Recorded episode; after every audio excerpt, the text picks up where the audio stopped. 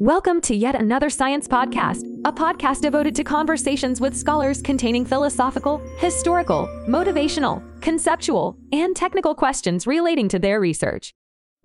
Yejin Choi is a professor at the School of Computer Science and Engineering at the University of Washington and also a senior research director at AI2. She received her doctorate in computer science at Cornell University and bachelor's in computer science and engineering at Seoul National University in Korea. Her research investigates a wide variety of problems across NLP and AI, including common sense knowledge and reasoning, neural language, degeneration, language grounding with vision and experience, and AI for social good. She is a MacArthur Fellow and a recipient of many Best Paper Awards, such as NAACL, ICML, NeurIPS, ICCV, and AAAI. She is the recipient of ACL and CVPR Test of Time Awards. She won the inaugural Alex Alexa Prize and was one of IEEE IEEE's 10 to watch. Enjoy. So when I was an undergrad, I had this great professor, David Yedis, and he would always say, if you want to be a computer scientist, you have to learn how to think like a computer. And over the years, this has really stuck with me. When I first started to learn how to program, I really got to see how a computer thinks. But I was pretty underwhelmed, actually. They were very brittle. You got to be very careful. You got to get your semicolons right. Uh, you know, it's very it's very sensitive to errors. It takes a lot of effort to get these computers to do anything because you got to get it bit precise. But when you do get them, they're these powerful deductive machines. However, they lack this sort of common sense reasoning. Like I feel like when a person approaches a computer, they sort of they sort of expect it to get the common sense that they have and be able to you know program with it. So my question is what is this common sense that computers lack? What is its nature? And why do computers struggle with it? Yeah, great question. Um, so it's been a mystery in AI from day one.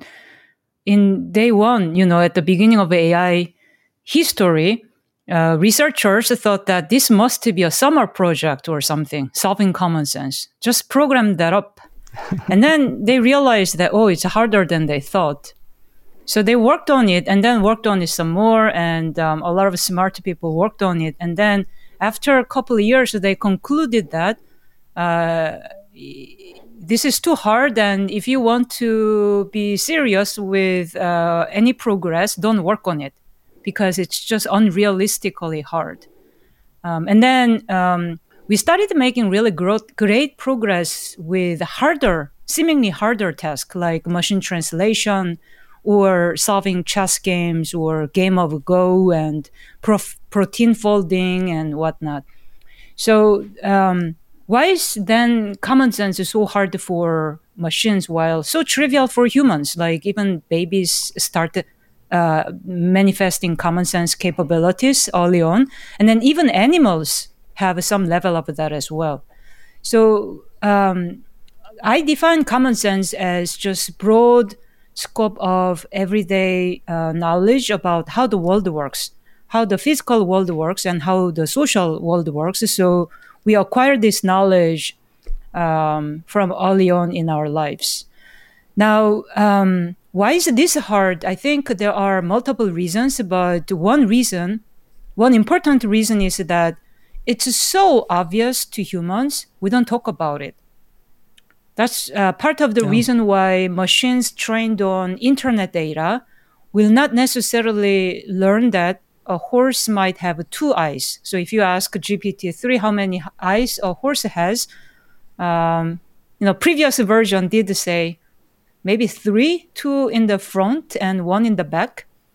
And so that kind of answers, you know, come out because we just don't talk about it and machines are trained on data where maybe some weird exceptional cases are mentioned uh, or um, you know people might be doing even like a sci-fi storytelling where there's this monster horse which may have had more than two eyes so um, the fact that it's so obvious and then people don't talk about it that's one reason by the way if we just look at news uh, news uh, articles and then have machines to learn about how human society works it might have a, a wrong impression that we kill each other, we murder each other a lot more often than we inhale, exhale. Mm. And in fact, it's going to think that we inhale a lot more than we exhale because we tend to report only one of them we, we tend to mention only one of them more often than the other. So again, this is uh, ba- basically reporting bias problem. Like we don't talk about things that's so obvious.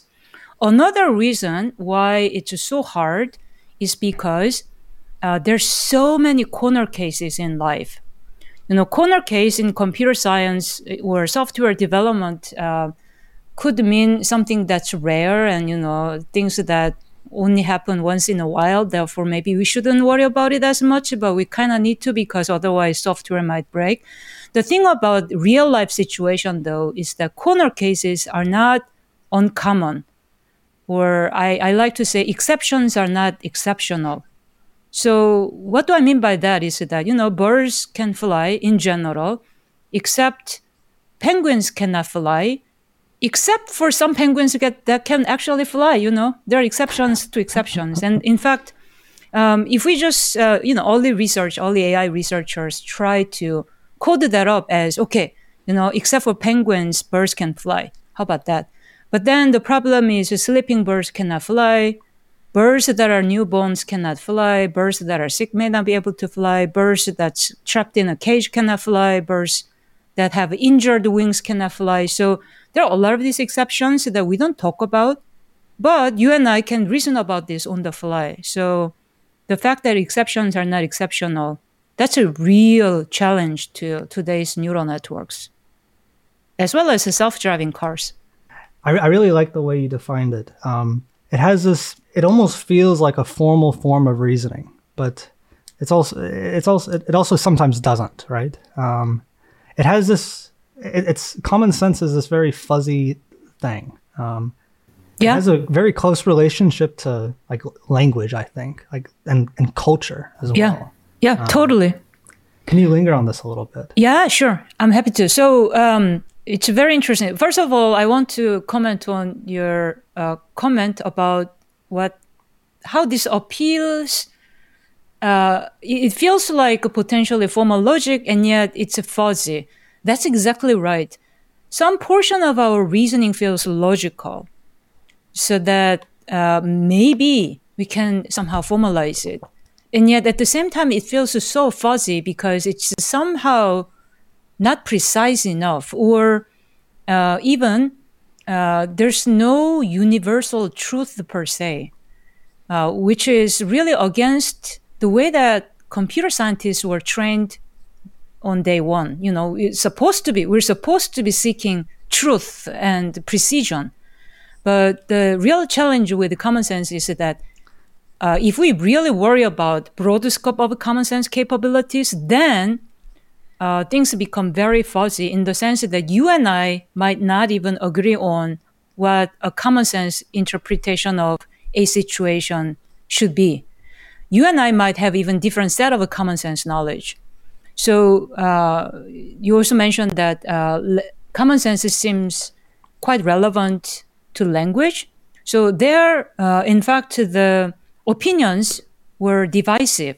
Some people felt that since babies have common sense, it must be that common sense has nothing to do with language. Or because octopus or my mm. cute little puppy has common sense, it must be that language has nothing to do with the common sense. So this is one stream of opinions uh, regarding common sense. Uh, but I am on the other side, uh, where I do believe that language is very, very closely related to a human level common sense knowledge. You know, in the end, we don't want just AI that's at the level of three year old. We want the adult level common sense, right? Uh, so then language becomes super important because some of our common sense knowledge about how the world works came from language. So the fact that tigers are scary, we never learned that by actual grounded experience, by encountering a tiger that tries to, you know, eat a human being. I've never seen it in my real life. I, in fact, never watched a YouTube video of a tiger attacking human being either, but I can totally believe it only based on text-based input about what tiger is capable of. Um, so in that regard, I think the human level common sense knowledge about how the world works has very close connection to language. And then about finally culture that uh, you commented on, uh, it's really interesting that culture feels like a very different, distinct concept compared to common sense. But these two things are actually interleave, interleaving in my mind because there's no clean cut, very clean cut boundary between where exactly common sense begins and stops, and then where exactly culture begins and stops. They sort of um, interleave. So uh, that's uh, another fascinating thing about common sense, and that's what makes all of this really, really hard. When you put it like that, it common sense feels so deductive, but it's that's a bit of an illusion, isn't it? Yeah. Um, no. You know, and and cu- culture really does sort of enable it. Like the way the way you gave that bird example. You know, if a, a flying to a bird seems like common sense, that's you know sort of in their culture. But there's also there's also a bit of an instinct element to it as well. Um, that's really interesting. Since you mentioned that common sense it doesn't feel like deductive. Um, it also feels like inductive in a way. Yeah. Uh, in that sometimes we generalize based on a few examples, uh, and then we are able to make more. So common sense in general might be forming from more um, uh, concrete examples, and then we abstract away what the common patterns in the way people interact with each other, or in the way you know I interact with an object so that initially uh, a child may not know that uh, if you keep doing things that other people don't like then the other person might eventually get upset with you but you know after doing it in a while you figure it out and then you be more careful because you start to see a pattern and then you abstract away some general rules. So, so that feels more inductive and yet uh, I, I, in my mind, uh, it's also really closely related to abductive reasoning.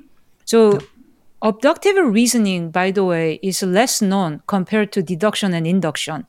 A lot of students do learn induction and deduction early on in their uh, education, whereas I, I noticed that a lot of college students never heard of abduction. I mean, they they think of something else, not the abductive reasoning, but uh, you know, criminal act abduction. So, uh, yeah, so it may be uh, helpful to define what it is. So, abductive yeah. reasoning is uh, due to Charles Peirce. Um, I don't know how many years ago, but long time ago. Um, and so he basically his position was that abduction or abductive reasoning is actually what does matter for a vast majority of human reasoning day to day life. So, abductive reasoning is about trying to reason about the best explanation based on partial observation.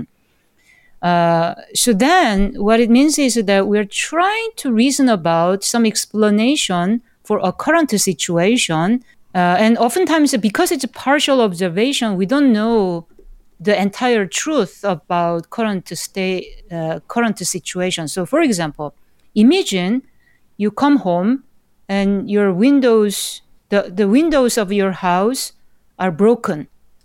What happened?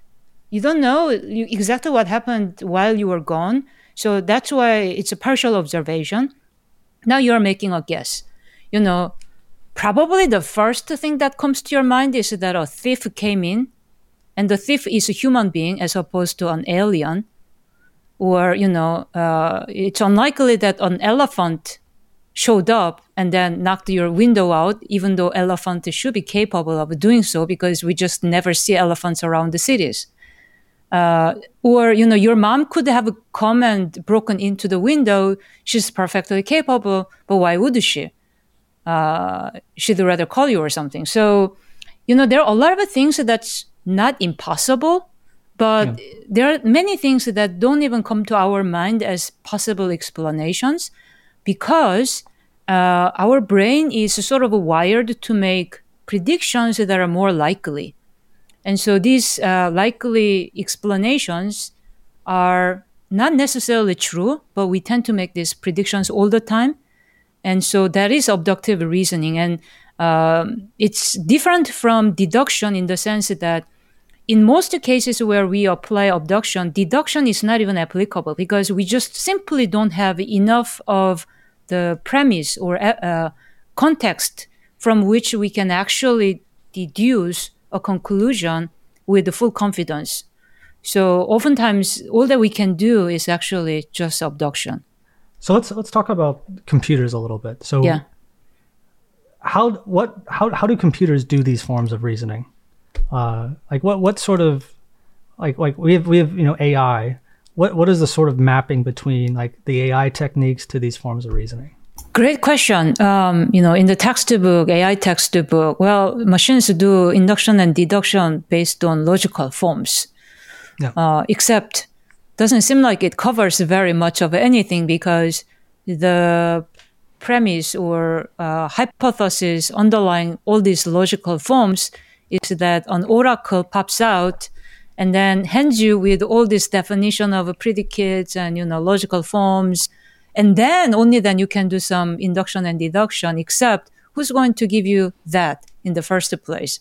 Uh, it turns out nobody can. Even scientists cannot automatically induce all these logical forms that describe everything that happens in the world. So that's not a very good uh, scientific or computational mechanism that fully supports this. Although in some limited domains, it has been a powerful tool if you don't worry about broad scope common sense, but only worry about your, say, um, some like uh, operational problems where logical forms are covering every situation, then it's okay. But otherwise, it's not useful. In the context of today's neural language models, uh, researchers studied exploring the use of just neural networks for doing some of this um, deduction like reasoning. In the NLP field, we call it natural language inference task that tries to determine whether a pair of sentences look like a case of entailment or contradiction or neither of the two. So it's a little bit deduction like, but it's more um, uh, loose sense of deduction in the sense that you, you don't know for sure because sometimes context is missing. And then abductive reasoning is studied even less. But um, uh, I, I studied uh, working on it by making a data set in natural language. And then other people started working on it as well. Uh, but it's relatively less explored. And then induction, again, uh, it's a case of being able to generalize things. And I would say that um, it's such an important aspect of human reasoning, but these things are relatively less explored in the current deep learning literature or in general in AI. There's two camps of AI the symbolic side of things and the machine learning side of things. Uh, you know, in, in the symbolic side of things, we have like logic solvers, which are just powerful deductive reasoning engines. And then in machine learning side of things, we have these powerful inductive reasoning and a little bit of abductive reasoning. Uh, why is it so hard to glue these two together, you think?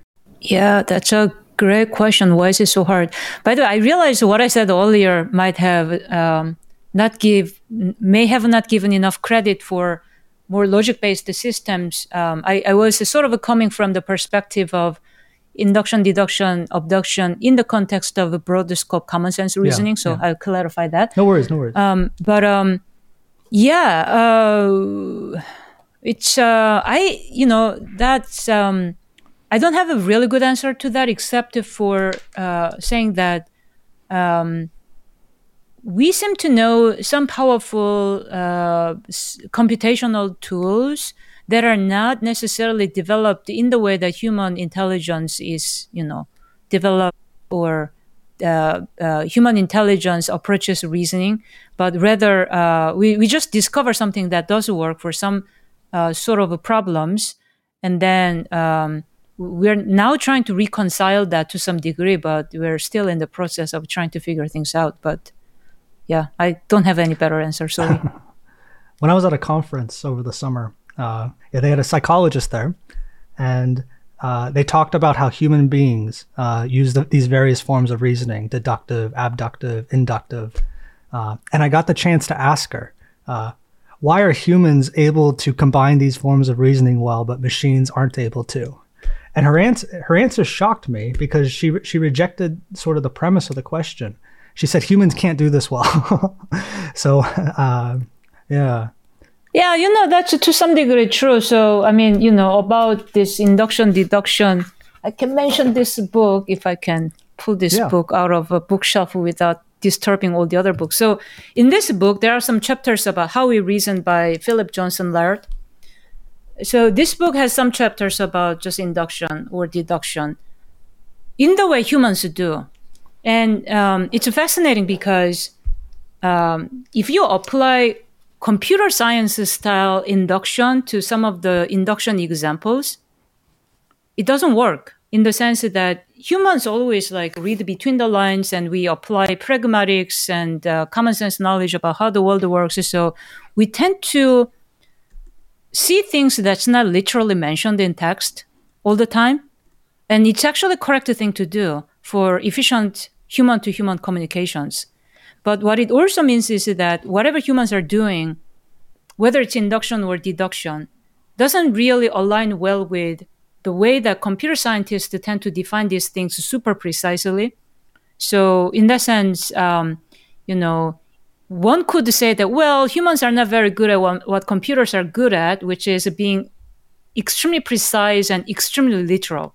But we could actually say that the other way that, you know, well, humans are amazing at skipping over obvious details, uh, whereas machines are so hopeless, and then you have to like, you know, it, uh, articulate everything so precisely, and then still it doesn't work. So we could say it either way. But um, the I think underlying subtext of what um, you know uh, was a psychologist. Um, what she said uh, is also that human reasoning does have a lot of flaws, which is very true.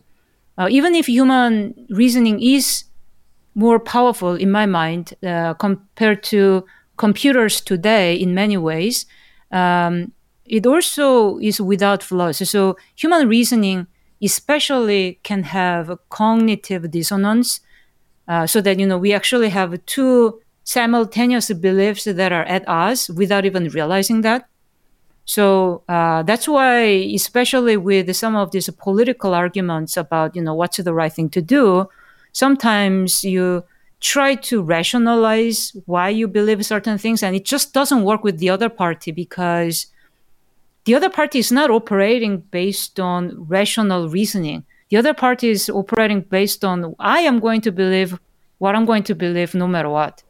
So, well, that's the humans being humans. You're speaking of great, you're speaking of great books. There's another one by uh, I think it's Daniel Kahneman, uh, where he introduces these sorts of systems like System One, System Two, yeah. Um, and he talks he talks about how these systems can do like various levels of reasoning. Can you can you what is system one? What is system two? Yeah, so system one um, is generally about something effortless, very reactive and quick. It feels like a pattern based. It feels a little bit like memorized, even. Um, hmm. I'm hesitating a little bit there because I want to come back to it. But then system two feels like more effortful something that feels more logical, um, something that feels like more precise. And um, so that's sort of like what people tend to associate system one and system two. Uh, um, and I think that's due to his own book, where that you know, like Thinking Fast and Slow, which became super popular. Actually, though, if we go back to Daniel Kahneman's own previous research, the first paper in which System 1 and System 2 were introduced, which was, I think, in 2003 or so, uh, had actually three systems, not just two, but underlying System 1, there was a perception which was separate. And so um, I think a lot of the time when people talk about System 1, actually might be about even lower level system, which is perception. Uh, which is really truly just a perceptual things. And then system one in my mind is actually more advanced than just the perceptual things. Um, and people then started thinking, oh, maybe um, deep learning solved the system one almost. I think there was actually a very famous deep learning uh, researcher who kind of declared that in one of the invited talks. So um, people started really believing it. But I don't think um, so. What he said was that maybe deep learning solved the system one, and then from here on, we gotta really worry about system two. But wait a minute. Classical AI, uh, especially you know the powerful logic-based uh, solvers, uh, maximum satisfiability problems, and all that is actually really about system two.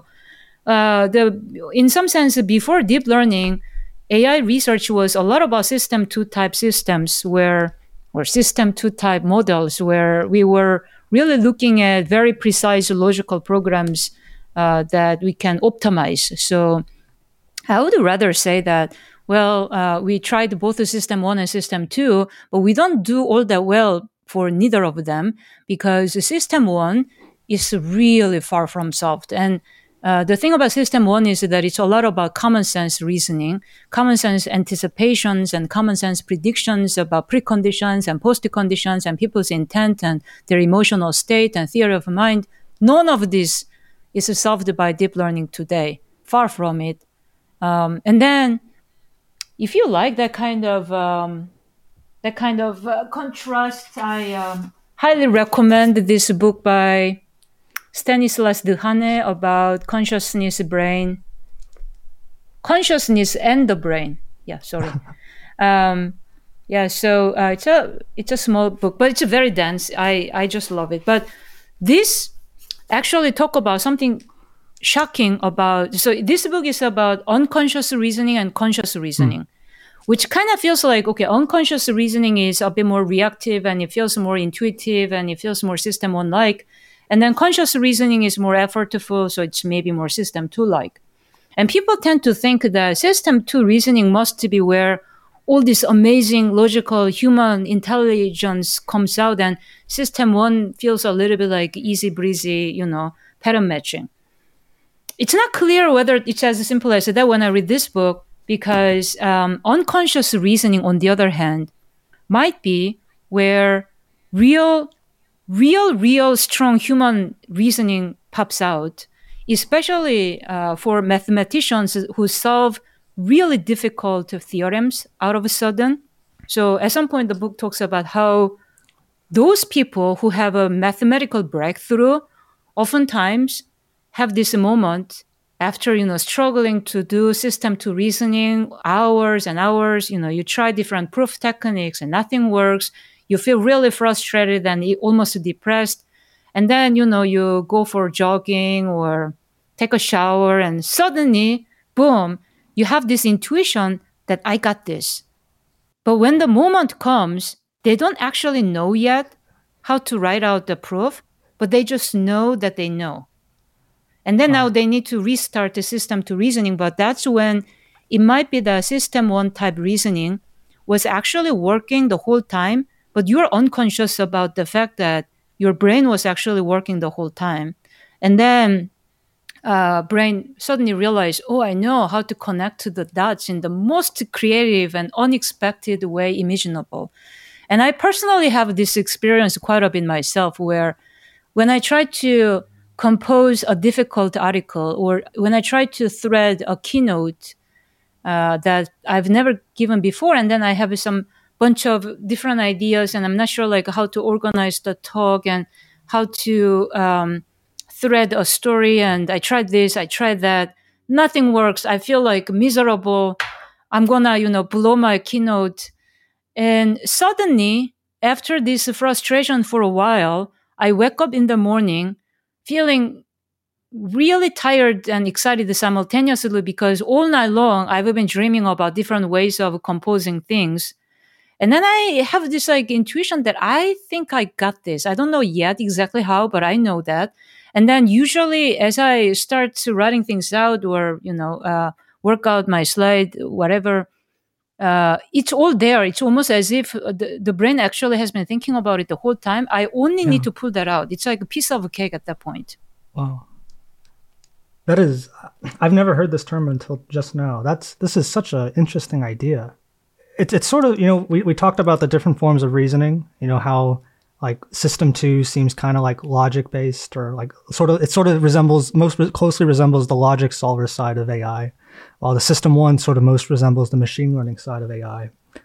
And when you put it like that, it does sort of seem like this unconscious reasoning is like sort of the glue, if you will, between these two systems. This is such an interesting Yeah. idea. It might really be a powerful thing that we computer scientists tend to minimize for Have, lack have people of. thought of?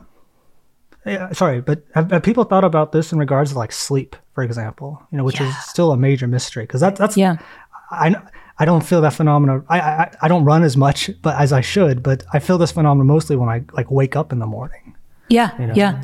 I uh, I do actually speaking of that, I do wonder what happens during sleep, and that may be important aspect of human reasoning capabilities because I do think that's when we actually generate a lot of uh, uh, ideas, um, regurgitating some of what we learned previously, but also somehow keep generating new hypotheses. And I wonder why that's also we tend to dream, which is like making things up based on some experience of the day.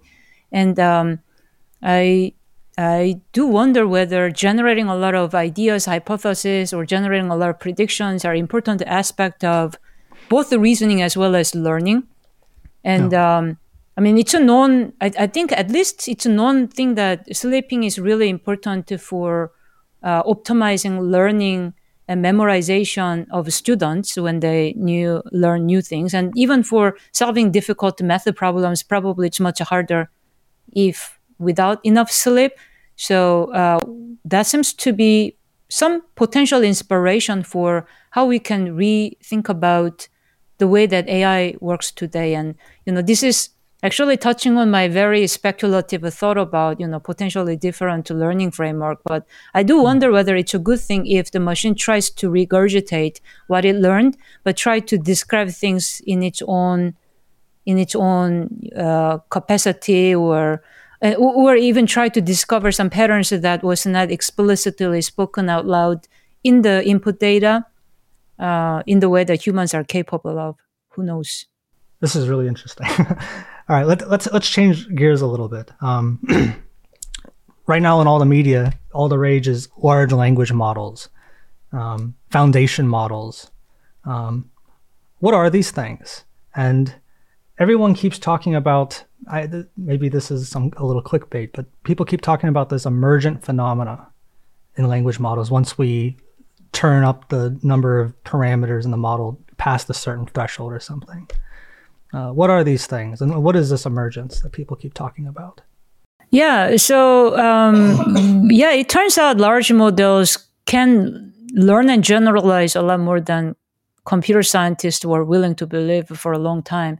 So some of this emergent uh, phenomenon has to do with, I guess, what uh, we call as a few shot uh, instruction based uh, learning or in context learning, where if you give a few examples as a prompt, then the models might be able to uh, learn really fast and then be able to compose text that's just unbelievably good that follows the pattern that you provided. Um, so uh, that's empirical discovery that we didn't ex- necessarily foresaw uh, uh, as uh, something that we would gain only by making things larger than before. Um, yeah, it's exciting time. Yeah, people are. Though some people was- are freaking out about it. yeah, some people are like. Uh, there was a consciousness claim by that one Google engineer. Oh but, yeah. Yeah. Anyway, um, let's talk about a few of them. So we have Chat G- we have GPT three. Uh, I hear GPT four is coming out. That might be out by the time this gets released. Uh, and Chat GPT. Uh, I actually asked Chat GPT what questions I should ask you today. uh, are are you surprised how powerful these tools are? Um, are we Um, close to the Turing test? Nah. These. I mean, I am I'm excited about them. I am surprised, but actually, I've been already surprised by some precursor capabilities enough so that what they are able to do right now is less surprising in a way. Um, but they're very impressive nonetheless. I um, I think I was actually surprised even by GPT two quite a bit, while you know people were less surprised by it. So in some sense, I was pre-surprised. Um, yeah, and I, I, think it's going to be even more amazing in the coming years because I think our imagination has been so much shaped by how much AI doesn't work in the past, so that we actually don't know what is um, possible. In that sense, I think we'll be more impressed. However, I don't think a Turing test has been solved or will be solved tomorrow either. Uh, in the following sense, I, I, know that some people actually do believe that Turing test has been already solved because, you know, look at this one GPT-3 output or ChatGPT output. That's just so good. I cannot distinguish if this is written by human or machine. But my counter argument to that is that, God, you, you have to look at the average case, not the best case that you picked as a human. You know, it's not even that GPT-3 itself picked as, okay, this is my best performance, evaluate me on this. Um, it actually doesn't know when it does make silly mistakes, like uh, even ChatGPT, when, you know, somebody asked this like a simple Winograd schema challenge, you know, if you ask in one way, it, uh, it this was about actually trophy that doesn't fit into a brown suitcase because it was too big then what's too big? You know, trophy's too big, right? Since it couldn't fit into the brown suitcase. Yeah. but what if I say if it's too small, then of course you have to switch. Oh, it means uh, brown suitcase that it was too small to fit the trophy. So depending on whether I ask you whether which one was too big or which one was too small, uh, you can reason whether it should be trophy or suitcase.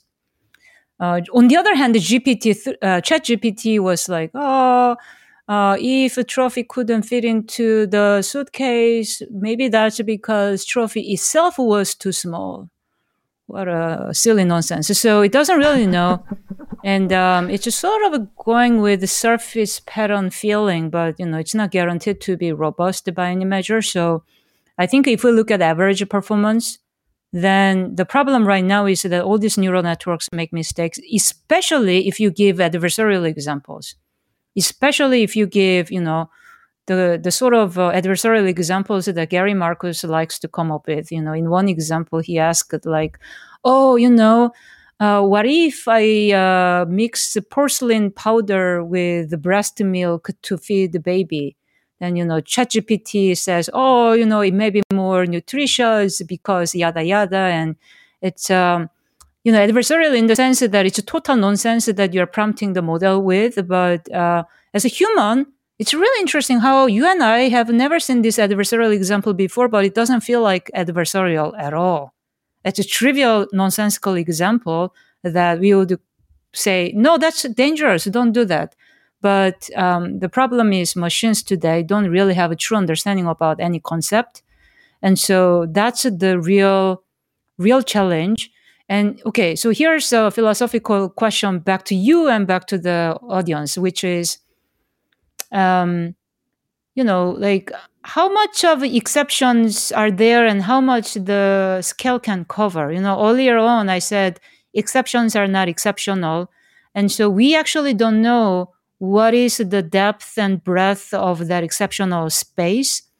And this is, by the way, really important for robustness as well as AI safety because, you know, adversarial players can always trip the system up by saying something a little bit off. But also just um, robustness wise, AI should be able to handle this sort of like uh, previously unseen different situations. Um, and the problem right now is that we simply don't know how much of these exceptional cases we have to cover uh, for AI? And can we actually just do that by few shot prompting? Can we just do that hmm. by through human uh, feedback, you know, the, the reinforcement learning with human feedback? Is that going to be enough so long as we crowdsource 100,000 extra examples? Or are we talking about something that's surprisingly, surprisingly hard? That we don't know yet. And I worry a little bit that it might be much harder than we think. Whenever I think about like whether or not the machine actually understands everything, I, I still haven't been able to get over the fact that it's just optimizing some objective function. You know, I I've, I've really struggled to get past that point, and for a long time, I never thought AGI or artificial consciousness would be possible because that's all it's really doing, right? It's just optimizing some objective function. Uh, and I, I, kind of, and you, I feel like that's sort of why you see these systems do what they do. They, they're they're optimizing an objective function, but that objective function doesn't contain common sense. It doesn't yeah. contain deductive reasoning. Yeah, yeah, um, totally. I mean, it cannot be that objective function is only about which word comes next and that somehow solves all the reasoning challenges magically. I think that's just um, uh, false belief that's completely ungrounded, not scientific at all. I am totally with you on that. I want to take another step back. Um, how did you find this problem? Uh, were there recent developments that sort of got you excited when you were, you know, in undergrad or early grad school? Did you have big inspirations or like other scholars that sort of motivated you? How did you how did you get here? You mean this problem being common sense or? Uh, common sense, natural language processing in general. Oh, AI. yeah. Um, oh, oh, okay. Um, so, What's your story? yeah, like before my PhD, uh, when I decided to do my PhD, um, it was still AI winter time, and uh, I was in this era when networks and operating systems, uh, systems in general, uh, were hot. So I was going to do that, and I was a pretty good hacker back then. My programming it becomes irrelevant in this new era, but. Um, uh, but um, so I was software developer, uh, not knowing that I could actually be a grad student or do even PhD because I came from a different, very different um, cultural background, in which I believed that I'm no good. You know, I'm not smart enough to do PhD. You know, are you kidding me? So I uh, started having a job as a software developer. I was excited to do that, uh, but I wasn't sure whether I want to do it for the rest of my life uh, versus uh, taking on adventure into a less studied field like AI. In case AI becomes hot later, then I'm I'm there early on. So I decided I'm gonna take a risk because if AI doesn't take off, I can always go back to a software engineering job. Uh, but at least I wouldn't have a regret. And why was I so excited about AI? Um, is that I don't know. It's just like the the vague thought of programming intelligent systems mimicking human intelligence sounded really exciting, and especially language uh, seemed like a unique capability only humans have. And I was never very good at language growing up. My English was particularly worse. Um, my Korean was could have been better too. So I didn't necessarily not, now by the way my job requires me to do speaking and writing all the time so i became much better at it but back then i was very quiet because i was not able to speak up very well and um, so i maybe you know you know you mentioned at the very beginning of the interview that oh maybe it's important for you to understand computer's perspective to design computer uh, algorithms and systems better. So, you know, I was wondering, since I'm not very good at language, maybe I can think from computer perspective better. So maybe it's okay for me to focus on language, especially within AI, as a, a focus uh, topic. So that's how I studied my PhD in NLP. Um, and uh, yeah, it's a long time ago. Back then i didn't even think about common sense even vaguely. I was just going to do something about language. Nobody thinks of common sense. Everybody just sort of takes it for granted i guess.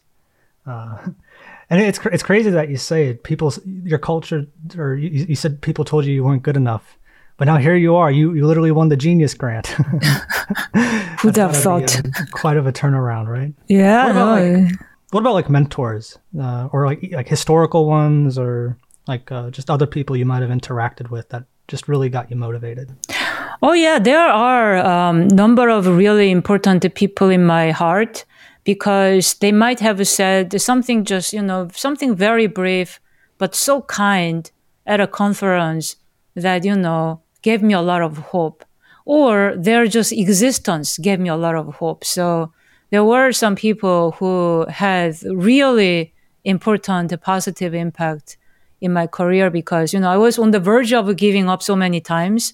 Um, uh, especially when you know when I was doing a, a, PhD, NLP was not hot topic either, and you know um, uh, there are many things difficult about uh, a lot of you know the, also like um, uh, inclusive culture is improving definitely compared to how things were in the past. So. Um, uh, yeah, but I, I really appreciate these people who uh, showed a bit of a kindness and encouragement uh, along the way. Can you name drop anyone? Oh, well, I yeah, I could. It's just um, I I there's a, a lot of names, and I would be a bit sure, sorry sure. for people that I couldn't mention together. But I might as well still go ahead and mention some names. So Ray Mooney, at um, he's a professor at UT Austin. Um, he would talk to me even when I was the you know I attended this conference for the first time in my life. Usually, such famous professors don't talk to this nobody, but he would, and um, he would really engage with a lot of junior students, and so that became my role model. I really appreciated that he was being uh, approachable, and then uh, yeah, he was very encouraging all around. Um, and then um, Dan uh, oh, that for unforgettable moment in which, so before I joined the UW as a faculty member, I was uh, beginning my tenure track at the Stony Brook University. Um, and so, you know, my student was going to present a, a paper, and Dan Jurafsky showed up. He introduced himself. He didn't need to. Everyone knows anyhow like hi it's like he's like hi i'm dan you know i like your work whatever etc you know i forgot what he said but um, my jaw dropped to the floor student was just like you know complete shock that you know this like uh, amazing person showed up and um, interacted with us. So that was just unbelievably kind moment. And then i really um, loved to see these um, women rock stars. You know, when I was a student, that includes Regina Barzilay uh, at MIT and Rada Mihalcea, uh, now at uh, Michigan, but she used to be elsewhere before, and Heng Ji, uh, now at UIUC, but she used to be elsewhere before. And um, I mean, I, I, I worry a little bit that I'm, you know, there I, I could really mention long list of names, but I'm so sorry that I'm unable to thank all of you. But plus my advisor, former advisor Claire Cardie, she uh, encouraged me uh, so much because I was self doubting all the time. Thanks for listening. If you are enjoying the episode and would like to support this as an educational resource, please consider giving us a like, subscribe, comment, or review on whichever platform you are consuming the show. We are just getting started and a little goes a long way in helping us cover costs. All right, let's get into machine learning and natural language processing. What really is natural language processing? How, how do we start? You know, it's, it's easy. It's, it's so amazing what we have right now. Uh, but what was it like in the winter, like before we had deep learning?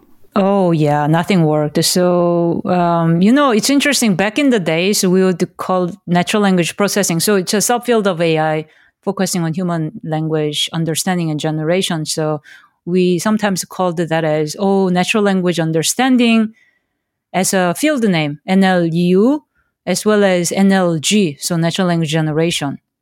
Um, and um, nobody had any issue calling our field as NLU or NLG before.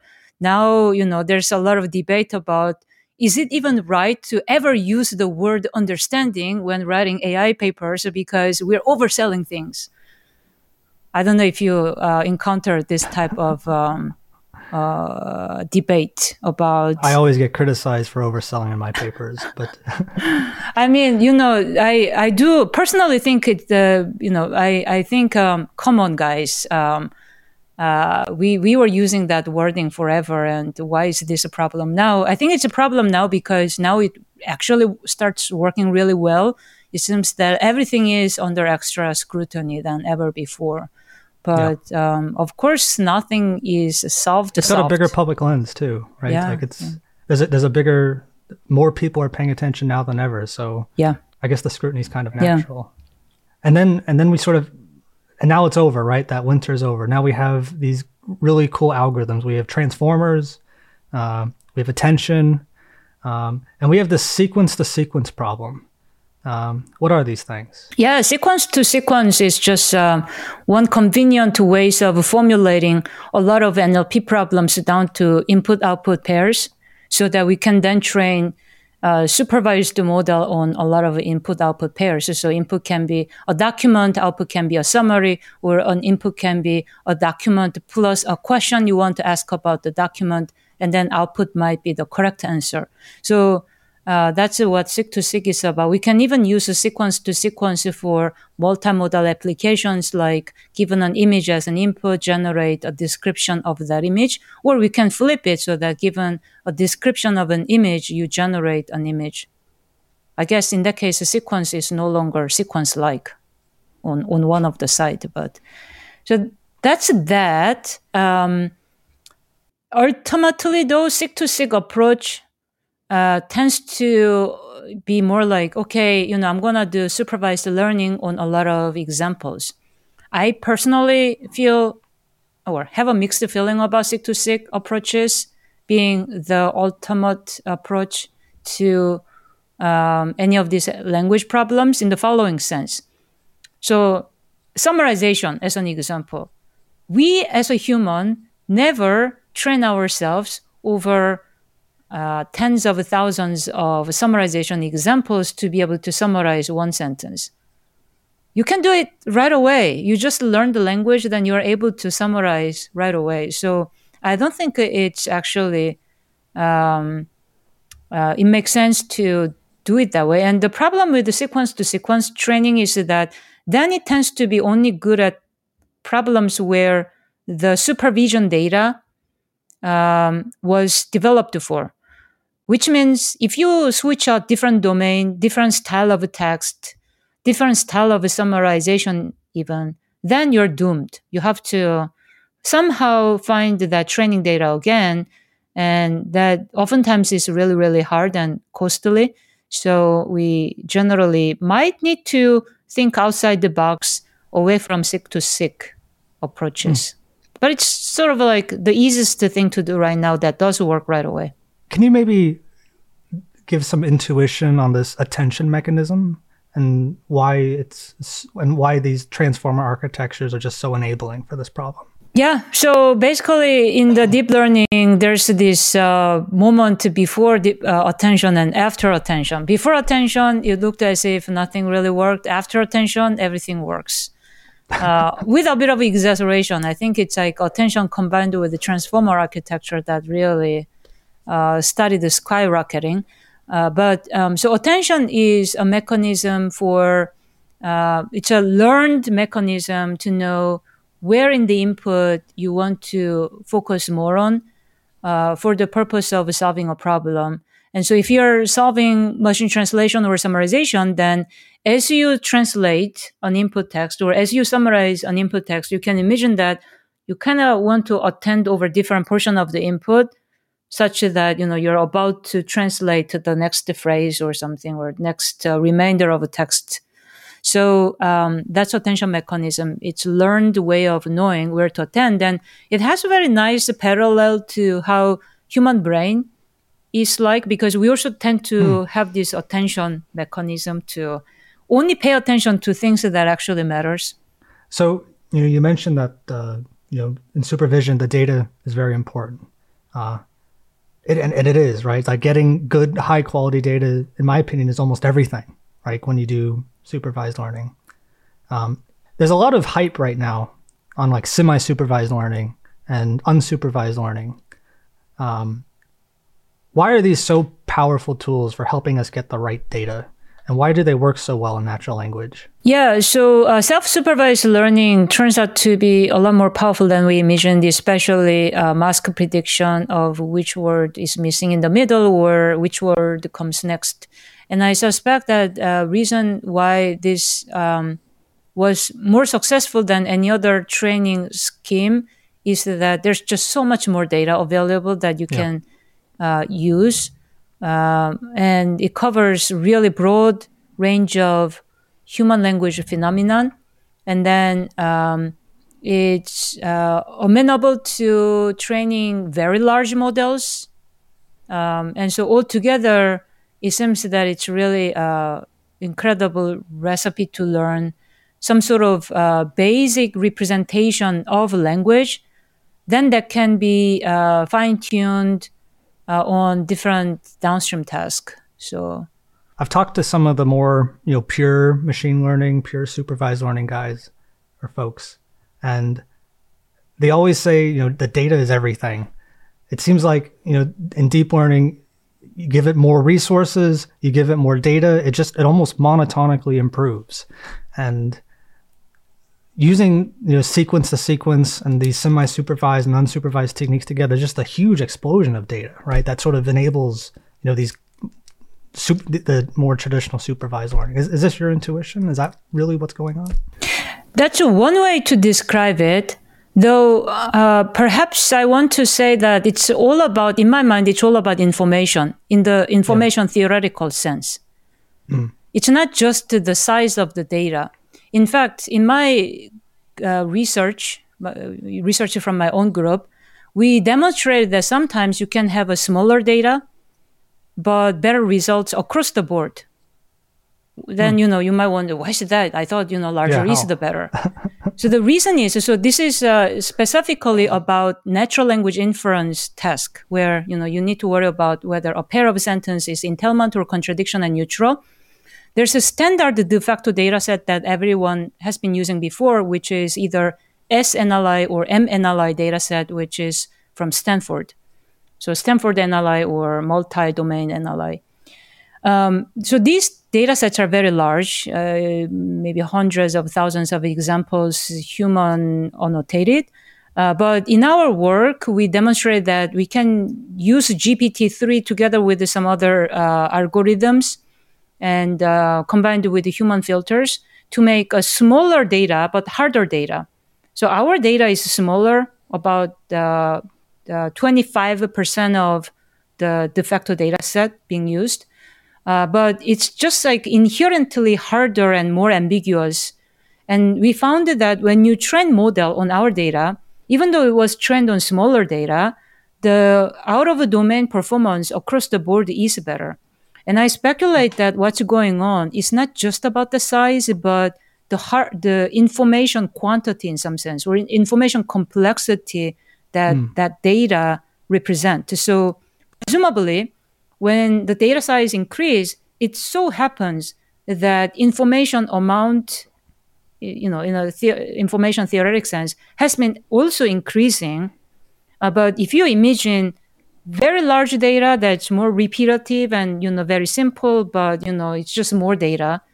But it doesn't encompass uh, a lot of complex situations in language then i don't think it's going to necessarily work better. And so i think it's not in the end it's not actually really about size but it's likely to be about information. Let's talk about the like language generation and conversational ai uh, what are you working? I, you got a lot of projects in this space. What are you excited about? Oh, um, yeah, I used to work on, I guess, um, yeah, I, I, I did, I, have been excited about maybe conversational AI systems and long uh, generation with long form coherence and um, maybe um, better modeling uh, people's mental state. But all these things got sped up by larger models. So um, as a result, I've been focusing a little bit more on common sense uh, knowledge representation as opposed to um, uh, the uh, more directly generation problems. However, perhaps I can tell you a little bit about um, how uh, we found that when it comes to generation out of neural language models, currently what does work the best as a decoding time algorithm it's not just like a naive beam search or naive greedy search or naive uh, uh, sampling out of neural language models, but additional different decoding mechanism that deviates from the way that you are training language models. So there's basically training and testing mismatch that mm. turns out to be empirically powerful thing, depending on different application you're trying to do. And so that's really interesting why that's the case. It may have something to do with what you mentioned earlier about, oh, you know, philosophically, the fact that these models are trained on some learning objective doesn't feel right. Um, it might be that, building on that, it might be that um, these models are training on less than ideal objective function. You know, like this uh, maximum likelihood uh, or, or you know, uh, you know, you can view it as entropy. We, we feel like this is well grounded and you know it's um, well justified uh, uh, objective function to use. But then uh, using that, the same objective function as the scoring function for generating text doesn't seem well justified at all because it's not the case that we try to generate uh, text by optimizing which word has the best probability to come next because if we go by that we sound very boring. We're just speaking exactly as expected. That would be really really uh, not good. So a lot of the times when you see amazing text out of gpt-3 or chat gpt that amazingness happens only when there's some amount of sampling involved so that you sample out of the probability distribution so that there's more surprises and there's this feel of creative creativity.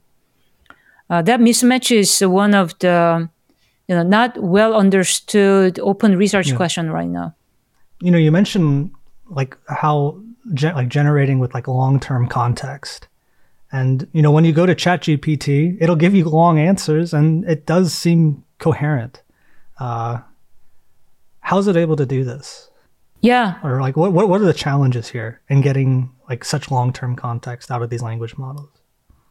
Uh, seems like it's just handling it amazingly well, doesn't it? Especially like um, some long-term discourse coherence. You know, if you ask these models to write, give me ten book recommendations, then it actually does count ten, and then in between the book recommendation, it's even going to describe the book and but it kind of remembers the big picture goal of this generation is to have this some kind of a structure hierarchical structure where you're supposed to you know give you 10 book recommendations or 10 steps to do something or 10 advices of how to save your time.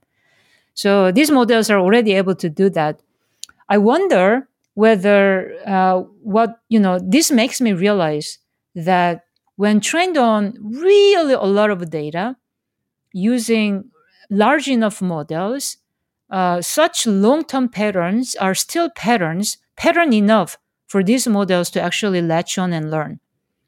Um, and um, it seems that uh, yeah, this is something that nobody was necessarily so coming, but it is what it is, and it's very exciting capabilities. Having said that, it's also not the case that it's actually precisely able to track all the uh, you know like uh, claims that it had already made in its own writing. Yeah. It's not able to really track logical consistencies in minute details that it has spoken out loud.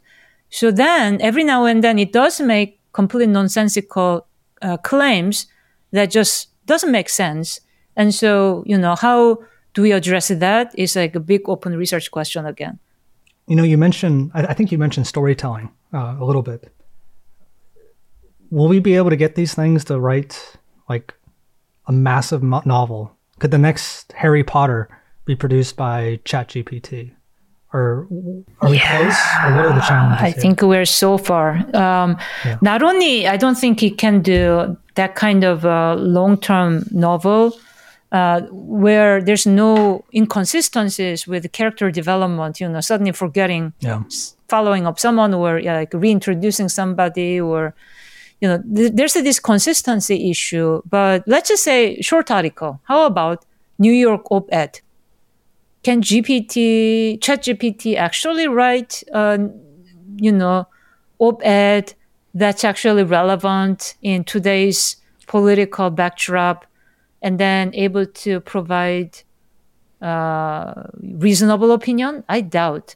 I think it's hmm. able to regurgitate. If people actually wrote about it, then it's able to regurgitate and create a new article, brand new article that kind of feels like a very um, familiar line of reasoning. But I don't think it's able to come up with brand new op-ed either, even if it's short. You know, we talk about the Turing test and whether or not you know it, it's better than the current human, and I, I say this jokingly. Uh, I do wonder if ChatGPT could have written a better ending to Game of Thrones, because that that was that was very logically inconsistent. Uh, anyway, uh, I don't know. uh, what about one one thing that's been really cool lately is the connection to language and vision. Um, you know, they're both sort of system one perception sorts of problems. Uh, you know, one thing I know you've worked on is language grounding with vision. Can you talk about that a little bit? Yeah. Um, uh, my hypothesis is that language is so deeply integrated with the perceptual reasoning, visual reasoning, um, and the system one reasoning and system two reasoning all around. Um, in fact, Daniel Kahneman's this original visual of you know three systems: perception and intuition and system two also uh, has this uh, layer where language is actually involved with both the system one and system two. So in this sense, um, uh, that seems to be true. And even when you know mathematicians, they say they tell me that when they actually do math proof, they really have to think through language. Even though you know the proof might be in mathematical forms, even like the way that they define symbols, they still need to uh, rely on language. So things are very interconnected in this, in that sense. Um, yeah, so it's almost as if we use language as some kind of communication medium between different modalities or different conceptual things, uh, and that connection is uh, really very exciting to me. I, I think of all the crazy AI stuff I've seen over the years, that I think the one that blows my mind the most is Stable Diffusion. You know, DALL-E, AI art. It, it takes these two seemingly orthogonal modes of perception, and it just connects them so beautifully. Like it's so, it's just, it, it just seems so powerful right now. Was it was this the most surprising one to you? Are you surprised still it works the way that it does? Oh yeah, I, I was um possibly even more surprised by DALL-E 2 than I mean, um, yeah, I was so I was very surprised by the DALL-E 2. I was very excited about what it was capable of. Um, I also realized that it might be that generation is harder for much uh, for harder for humans than understanding, hmm. whereas for machines it's the other way. It might be that for hmm. machines generation is easier than understanding at the moment. Can we, can, can we linger on that? Why why why is that the case? That's that's a very good insight. Uh, because um, you know, if you try to just generate really good blob of text that you know you're willing to revise for the purpose of writing some good ending of Game of Thrones, I assume that you're gonna try multiple times and do prompt engineering, and then you're gonna select the most promising one and then edit it, right? Um, so uh, for that, uh, but and I, I'm, I'm pretty sure that it can generate a lot of good materials for you to be inspired by. Yeah. Um, but the reason hmm. why you end up doing the selection and you end up doing editing is because the machine is not really truly understanding what it says enough to be able to actually not make those mistakes in the first place. And so another way to think about it is that if you test GPT-3 with really, really simple QA problems, so from my group, we made the social IQA data set. It's like IQ problem, but social IQ problems. And it's as simple as this, you know, it's like, okay, Alex and John, you know, may have been in a boxing match and Alex defeated John. Now you ask, how does John feel about this? Obviously not happy. Uh, but because we're asking about John instead of Alex, which was the subject of a sentence, uh, in general, we found that GPT-3 is better with the understanding what subject feels. But if you ask about the other person in a sentence that's not as highlighted, then it doesn't sort of like tell the difference and then it makes a mistake. If you also flip, you know, the question like, you know, which is too big, which is too small with antonyms, or if you introduce negation, then that's where it makes a simple mistakes. You know, you wonder, did it actually understand anything at that point? And so um, it seems that the precise understanding, even down to very simple concept, is not quite there yet. It's not robust at all, which is quite striking. But it's able to generate really coherent and fluent text with minor, you know, mistakes here and there. Um, similarly, with image generation, when it comes to artistic image generation, you know, it's just like mind blowing. It's better than me, you know, better than many others. And I actually do use one of these DALL-E art as my um, uh, presentation background these days. Because I, I love it so much. It's like a retro futuristic depiction of, um, I don't know, some game environment in its own way. And it's lovely. On the other hand, you know, to be honest, um, uh, my friend Jack Hessel, he had to do this prompt engineering on and on and on and on until you know something good came out finally. Uh, and then a lot of this uh, art, if you actually really pay attention, some of the details actually don't make sense. And then if you really care about the semantic correctness of the image that it generates, and you know you try to do very compositional generation, that you know I really want red head on top of this, you know, person who's about to take the train. And, you know, their head may be there, but, you know, it's like suddenly red muffler instead of a red head because the machine really didn't understand the uh, concept correctly. So that's why I speculate maybe generation right now is easier than understanding. When you were talking about, you know, generating and like how we will generate some text and then we'll edit it. Uh, usually the text is nonsense. Uh, I couldn't help but think about sort of like the advisor advisee relationship, especially when you're a young student. You know, you generate a paper, it's mostly nonsense, and then you have a, someone come in and edit it. Oh yeah, you know that's usually reading comprehension problem of the student. Yeah, it's not just Even generation problem, speaker, but yeah. reading comprehension. Even as a native speaker, that's something I really struggle with. Yeah. Um, Okay, let's go to common sense now. Um, which part do you want to do first? Do you want to do the physical side or the social side? Doesn't matter. Let's do the physical side. So what what what sort of projects do you have in this space? What are you working on? Some of my early research was called the verb physics that uh, uh, looked at um, the action dynamics of verb, an action verb might imply. So if you throw something, it kind of implies that uh, the object you're throwing must be lighter than you uh, mm. in general. And um, it might be even smaller you know it doesn't have to be smaller but it might be smaller. And then as a result of a throwing momentarily that object is moving faster than you.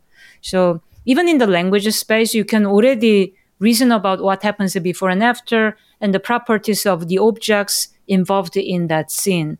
Um, and then more recently, I started looking at language and vision or language and simulation environments in which we try to uh, reason about things either by learning in the simulation environment and or by uh, learning the multimodal alignment between images and text, even audios. And so uh, we, we've been investigating different ways to find grounded representation of concepts and actions so that we can learn action dynamics or preconditions and post conditions of different events that can happen in life. Can you maybe speak to like the like the experiments for these sorts of projects? Yeah, um. Uh, in one project called the Piglet, uh, which is based on this um, virtual environment called the Thor, which is the house of interactions. So in this house, you can experiment as an AI agent. You can throw a cup and see what happens. Well, the cup will break in that house of uh, uh, interactions. And then you can boil eggs, and then you can see that the boil is uh, boiled eggs is cooked and hot. Um, so you can do actions, and then you can learn what happens, so that you can then learn to predict what happens before and after taking an action to an objects in your environment. So.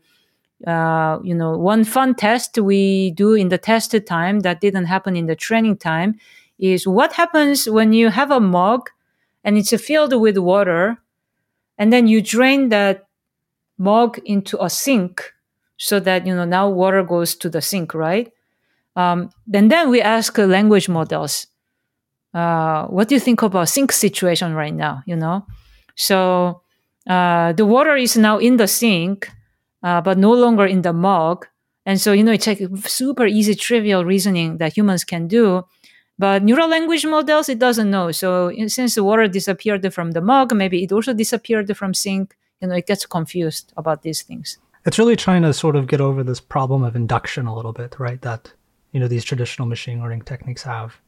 Uh, that's really amazing that it was able to do that. Yeah.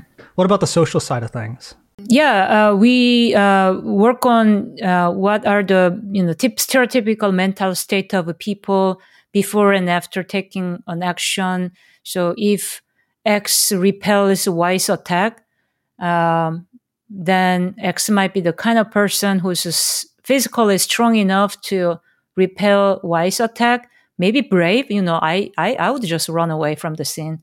I'm not going to fight back. Um, I'm not very confrontational. So it says something about um, people's um, different properties and mental state. You know, after repelling Y's attack, X might feel proud and, you know, strong.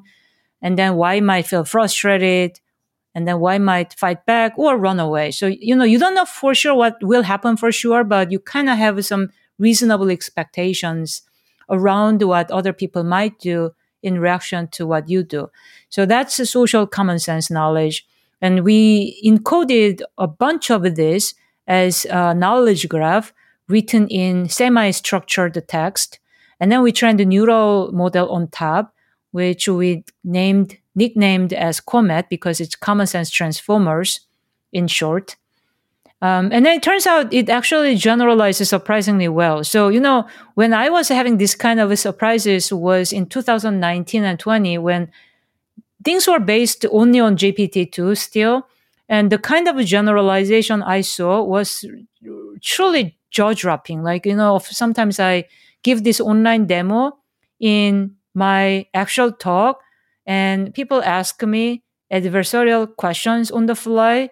And on the stage, I would tell them, eh, you know, that's too adversarial. It's not going to work. But okay, sure. Let me show you how my system does not work. And then, you know, I run the query and then I am so surprised on the stage. Everybody can see how I'm so surprised visibly that it does work. So here's the one actual example that X repels Y's attack in a chess game. So we don't have that kind of example in the training data. So, you know, uh, no, it's not going to work. It's an intellectual game now, you know. So I tried and then it's like, oh, X feels now um, uh, more competitive and intelligent and, you know, uh, victorious. And before winning this game, X must uh, know something about chess game and owns chessboard perhaps and uh, might be seen as someone smart. So suddenly all these predictions uh, moved to more intellectual uh, space.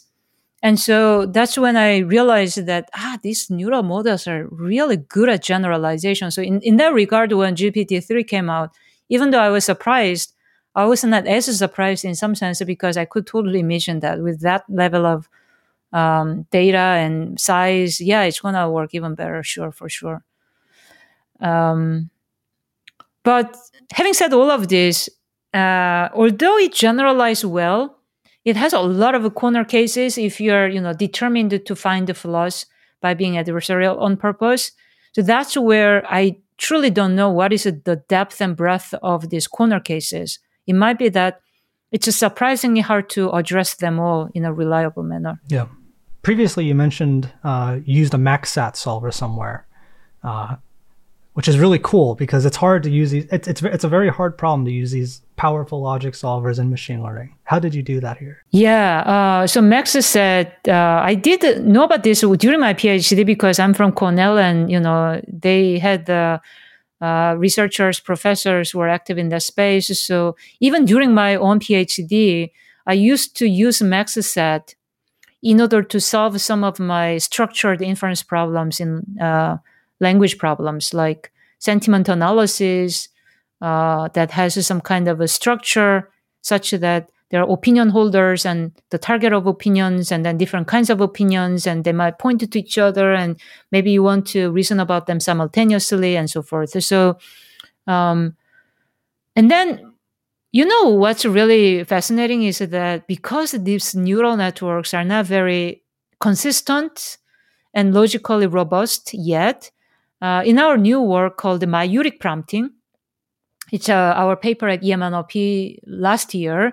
Uh, we used the MaxSat solver again in order to make uh, uh, common sense reasoning off from neural language models more robust. And we can really jump from, you know, chain of thought that everybody probably heard about that uh, keeps prompting neural language models with different chains of or you know steps of reasoning.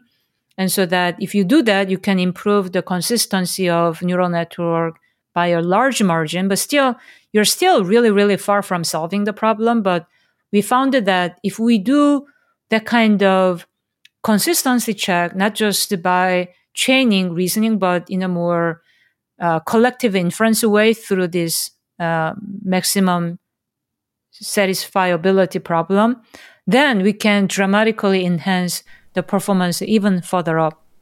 You know, we've we've talked about a lot of different things. Um, what do you think currently, based off of what we have so far, are sort of the big open questions, um, and what are sort of the trendy ideas we have?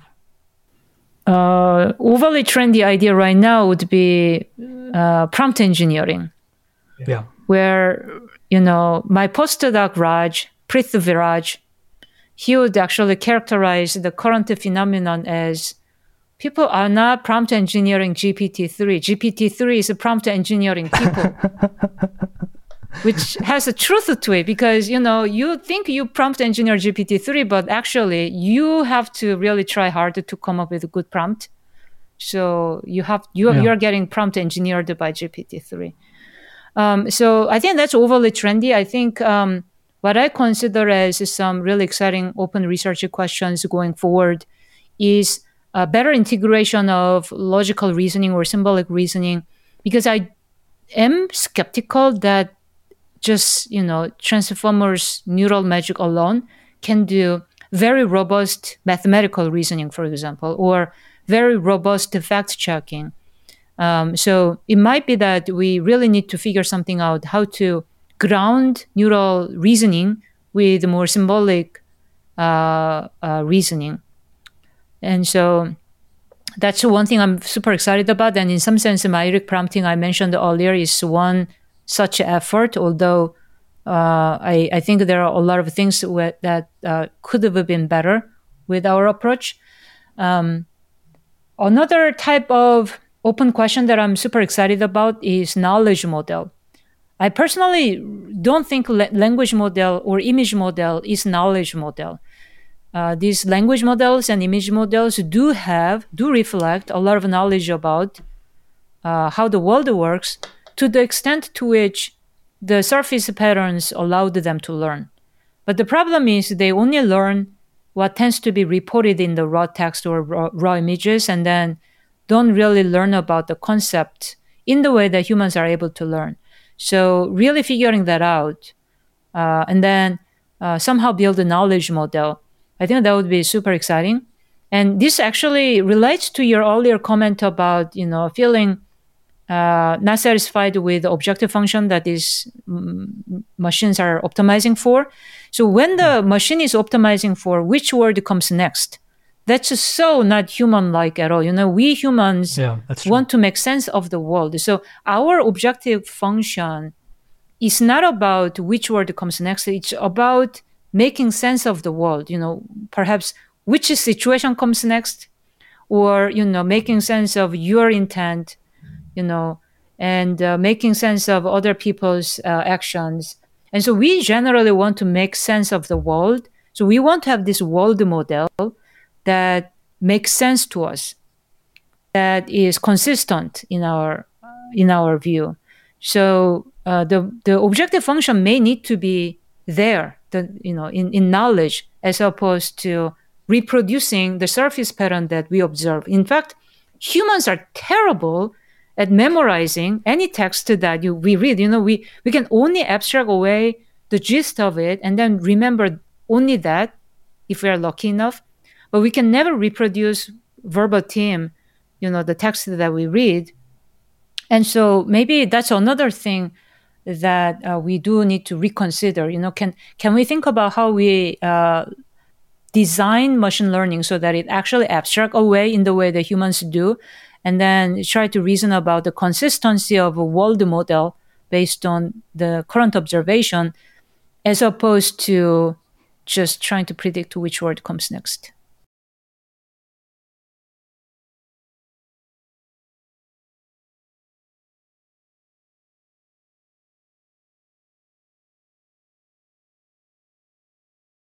So one of my favorite movies is the movie Arrival, and uh, to spoil it a little bit, uh, they explore this sort of like linguistic idea. The I hope I say this correct. The Sapir-Whorf hypothesis, um, and it has a the, the whole movie is based off of this idea, and it sort of says that the languages that you speak control all of your cognition.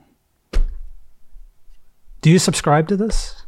Yeah, yeah, I think uh, to some degree, yeah, but I wouldn't say I subscribe to all of it in the sense that there's limit to how much it's going to control your cognition. I think you know some yeah. people are able to come out of that boundary. So, uh, but I, I, can sort of say that if the language doesn't support uh, a wide variety of color spectrum, then maybe you see less colors. You know, because uh, language doesn't really force you to see them in some sense.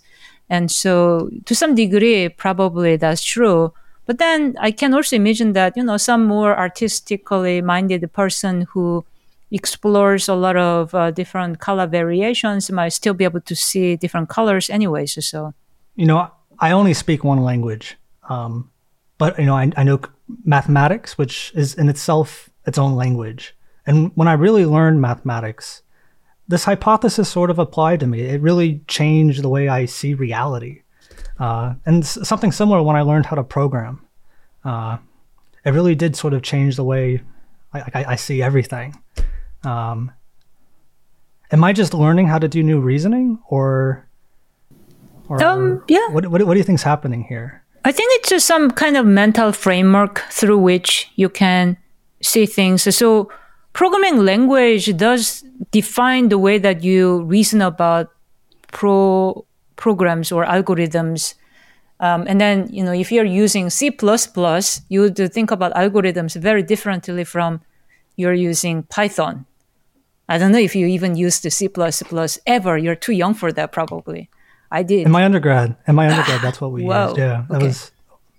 And then, you know, as a Korean person, I do feel like the, somewhat, you know, I'm the same person, but I do feel like different language, you know, Korean versus English does cast different uh, feeling or tone about myself. So to some degree, I think it's almost like a lens through which I see things and I even, you know, be somewhat controlled by that lens because I, I I'm supposed to you know portray certain kinds of a social interface through that language. Um, so to some degree, I think you're right, but um, I'm still the same person. on, on, this thread, and I am sort of shamelessly stealing this question from uh, Chomsky. Um, is natural language processing engineering, or is it science? By engineering, by engineering, are we trying to build something that's useful, or are we trying to help understand reality?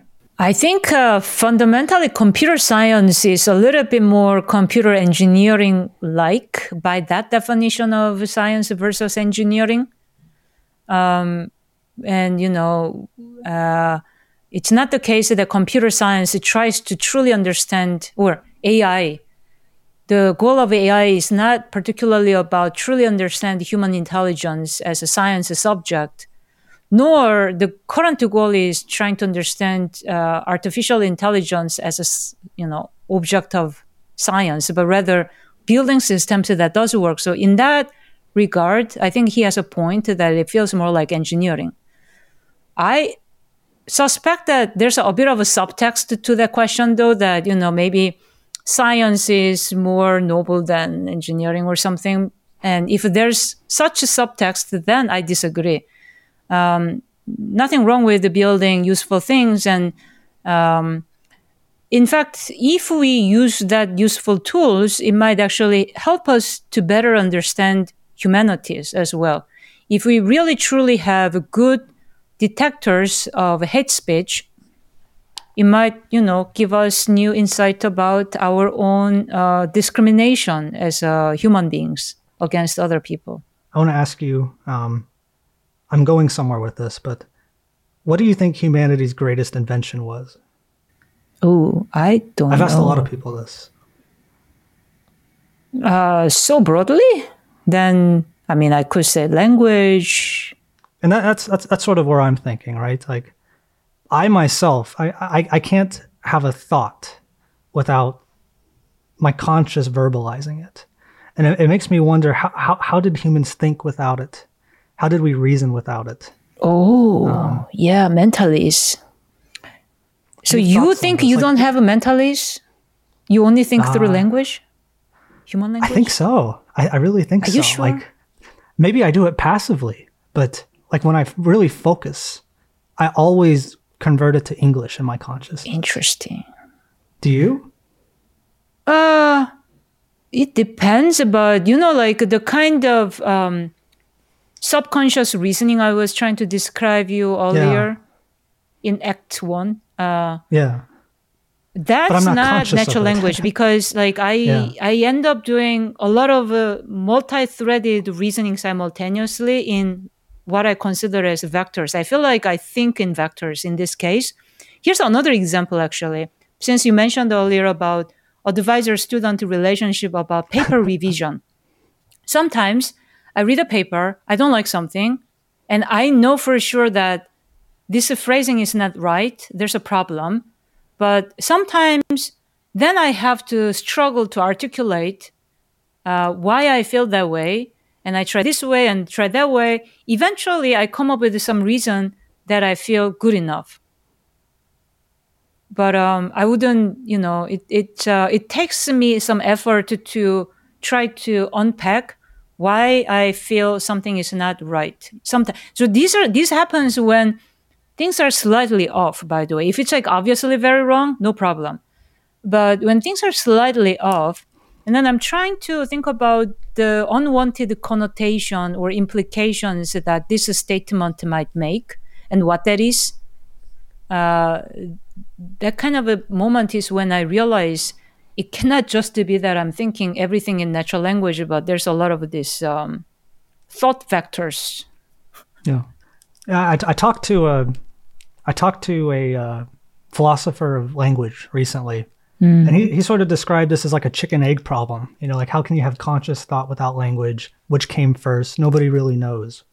Um, relating this back to AI, um, if if we got a if we had an AI that really understood language, it somehow had that right objective function.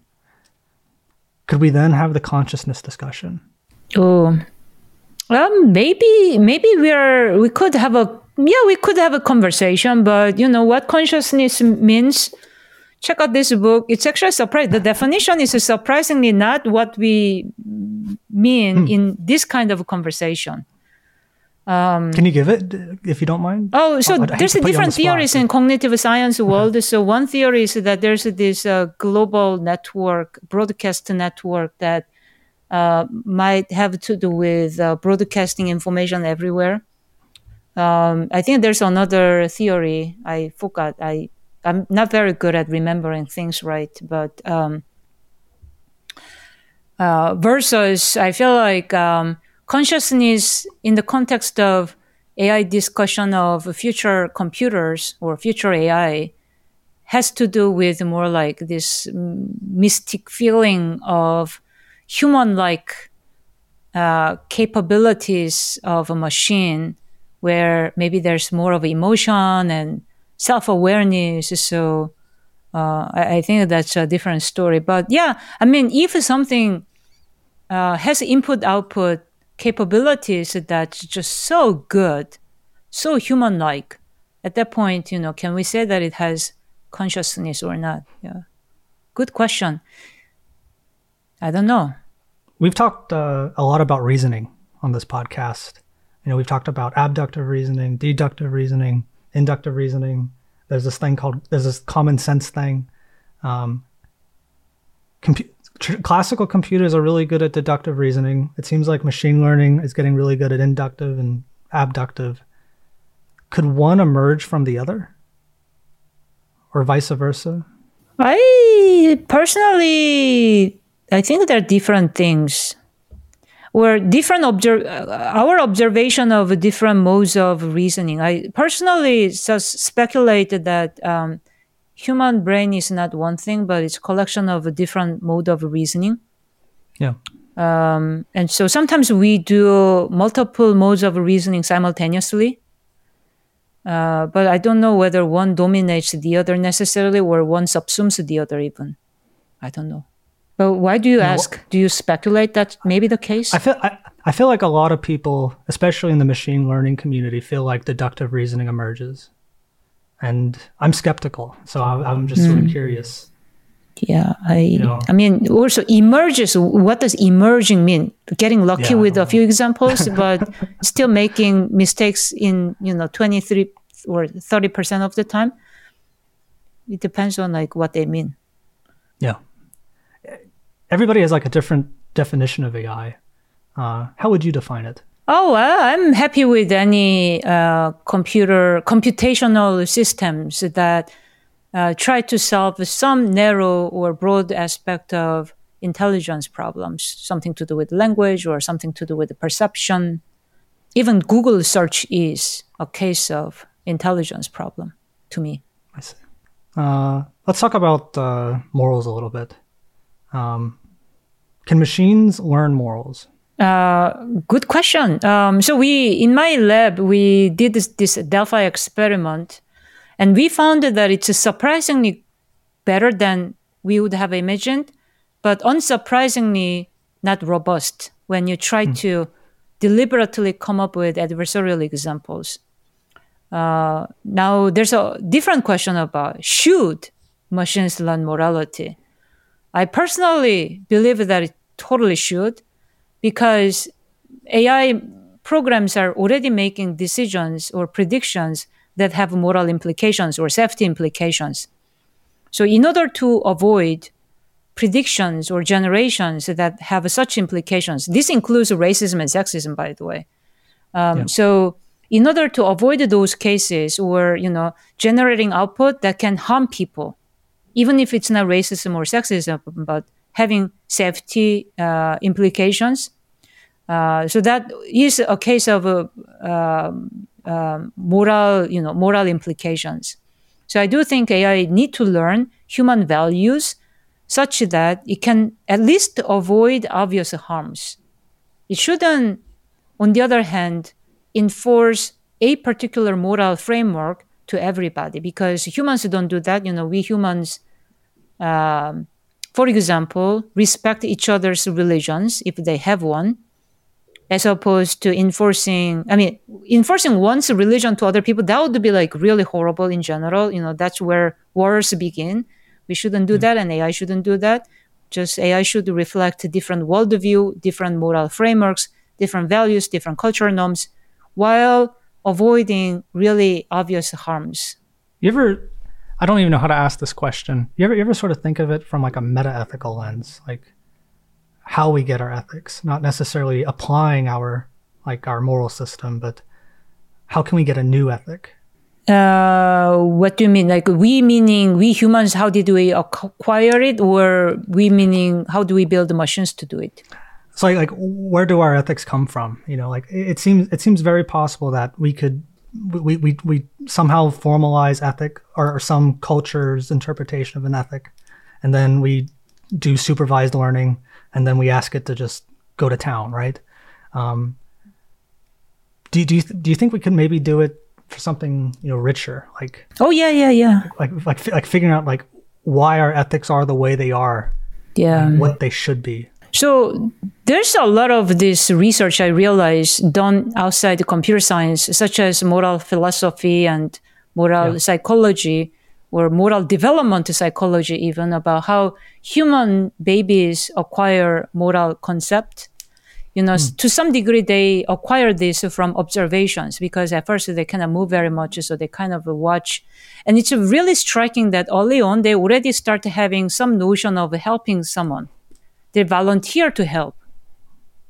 They don't have to help. But, you know, when they see someone struggling, they feel like to help. So it might be that to some degree, it's sort of some sort of like innate quality that human brain already has um, and then there's some speculation or study, research about how uh, we might also learn for ourselves, which is also why eventually children might defy their parents, you know, and then mm. support different political parties even.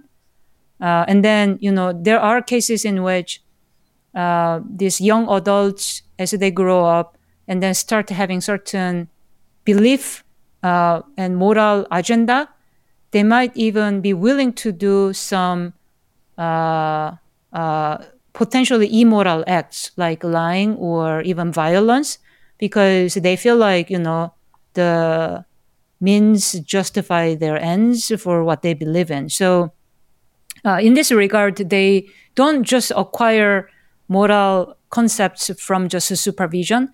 They think for themselves and then they develop their own ethical viewpoints. So uh, humans are some combination of uh, probably combination of innate uh, design of our brain being that way combined with uh, upbringing where parents tell them what to do or teachers telling them what to do and then you know we try to abide by that to some degree and then you know eventually we start having our own belief um, so it's a combination of the three and it could be that AI also needs to be combination of the three, or maybe, you know, it's a combination of the two of the three. Who knows? It's a wildly unexplored area of research. You know, I was wondering um, if we like, like say, we fix a culture, fix an ethic, right? And we just get so consumed. If a, if AI keeps going the way it is now, uh, we're almost I, I wonder one day if we're even going to interact with other human beings. We might only ever interact with other ai i. Don't know. Um, down the line down the line like several years. Sometimes i wonder if if we program like a culture program a culture or an ethic well th- could this be the end of culture the end of ethics um no in the sense, sense that so maybe the subtext of it is that humans somehow choose to interact only with AI because human likes AI so much.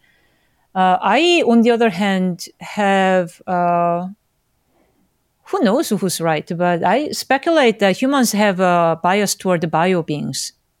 So hmm. we humans, I think you know, it doesn't matter what you and I think. By the way, just people at large they might have a bias toward bio beings. So even as AI becomes a powerful tool, potentially replacing some jobs far into the future, some humans might still want to opt for human companions, human doctors, human lawyers, uh, human drivers if they want it. Um, and then, and then there's uh, some possibility that, by the way, that human might be no longer human as in original uh, how human used to be in 2022 in the future human might be some combination between human and ai in the sense that you know um, before you do podcast you know you ask gpt-5 or gpt-10 to come up with all the philosophical questions and then you revise a little bit, but it's actually GPT-10 doing all the job. Who knows? And then, you know, counter to that, I ask GPT-11 to answer your questions and then I revise mine a little bit. Um, but I, you know, I, my speculation though is that, um, this culture and ethics, these are, first of all, moving targets. We tend to uh, revise our thoughts around it as humans going forward. And then the, the other thing is this we are very different beings. Like uh, one thing that I think a lot about these days is value pluralism. Hmm. We individuals, that's something really fascinating about human learning. You and I have a different learning objective. Uh, and then, you know, other people have a different learning objective too. So, you know, some people's learning objective is to get as good grade as possible, while others' learning objective might be as having many papers as possible, while yet other people might care more about what I want to do. You know, I'm just interested in this. And then other people might worry more about whatever is getting tweeted the most is exactly what I want to work on.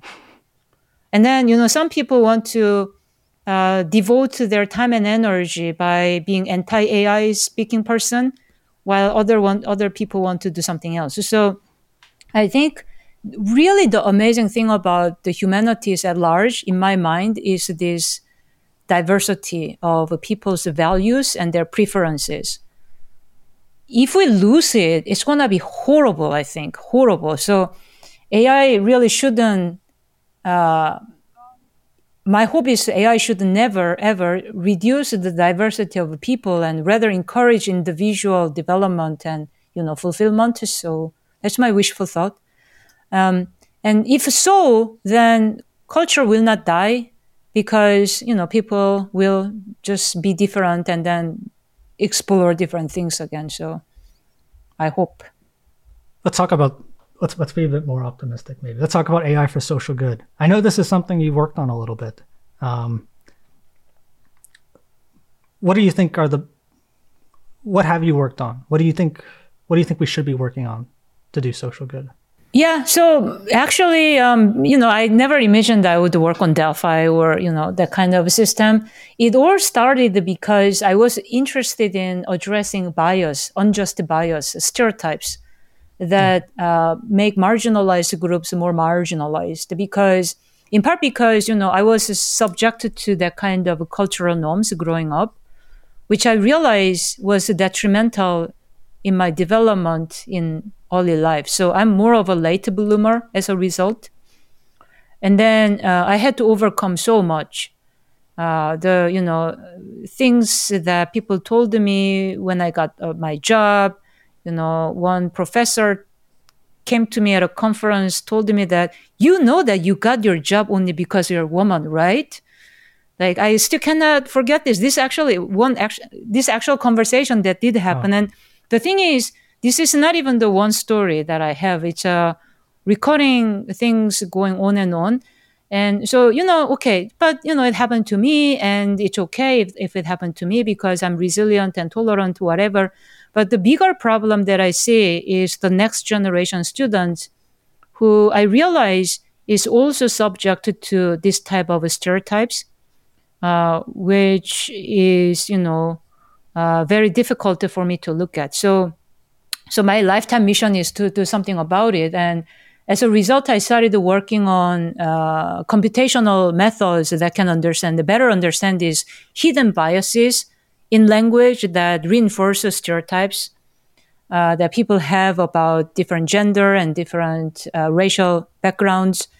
Uh, and so it started from there. And naively, I used to think it's just that. But then I realized the nuanced problems are almost always about common sense problems. And then, you know, they're somewhere in between uh, just like a simple racism detection versus more of this moral uh, questions. So I realized that everything is interconnected. So that's how I started working on. And really, the problem that we face with the AI models uh, having unjust bias and toxicity is human problem. It's all coming from humans being sometimes horrible to each other. Yeah. Uh, they lie to each other. they are unfair to each other, unfortunately, uh, especially the online web data reflects that. So it's almost like AI today, in my mind, is mirror reflection of what humans are. Uh, and so the question is, can we make humans better somehow by uh, being able to help revising, reducing toxicity and unjust biases uh, going forward? And so, you know, that's one way to do AI for social good. Right now, fake news is a huge problem. Yeah. So that's something else we need to worry about. And I broadly like, you know, research that tries to help with uh, medical challenges. We really need to do more such research. I feel like misinformation is a huge problem in today's society. Um, you know what? Do you think GPT-10 is not gonna solve it? That's exactly when understanding is not there. You know, understanding yeah. is not there, so it cannot really detect all this misinformation. Yeah. Do you think it'll be AI will be misused in this sense? Like, say somebody comes up with a model that can perfectly classify fake news. Um, oh yeah. Someone will probably claim this eventually.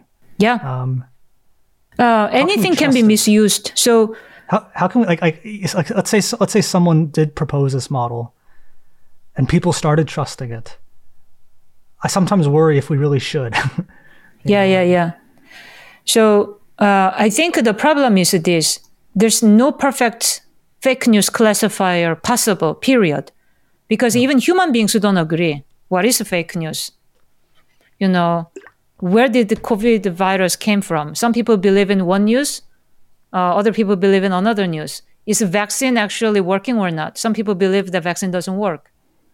Um, in, in, fact, some, you know, uh, uh, uh, uh president of a country might not even believe that very much, you know, to some degree. Yeah. So, um, you know, I think there's one big problem with misinformation is that it's actually used as a tool by political parties.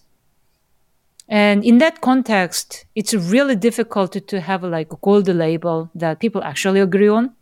So um, that's one challenge why I don't think there's going to be perfect classifier ever, ever. But even if it's potentially feasible, um, yeah, maybe maybe the problem is that I just don't think it's possible. So then you know somebody can use that as some kind of a certificate of their fake news as look my news is genuine. That's what ai said. Um, so should we believe it? So probably going forward one of the really important uh, societal action that we need to think about is ai uh, literacy. Almost it's like uh, we need to educate people at large to understand that the limitation yeah. of ai such that we don't blindly trust it, but it's just a reference point. And then ideally, AI systems should be able to provide why so that we can actually look at the evidence and explanations and then judge for ourselves whether that uh, decision makes sense or not. You know, these models, you know, they are going out to the public, but I don't think they're still completely uh, mainstream yet.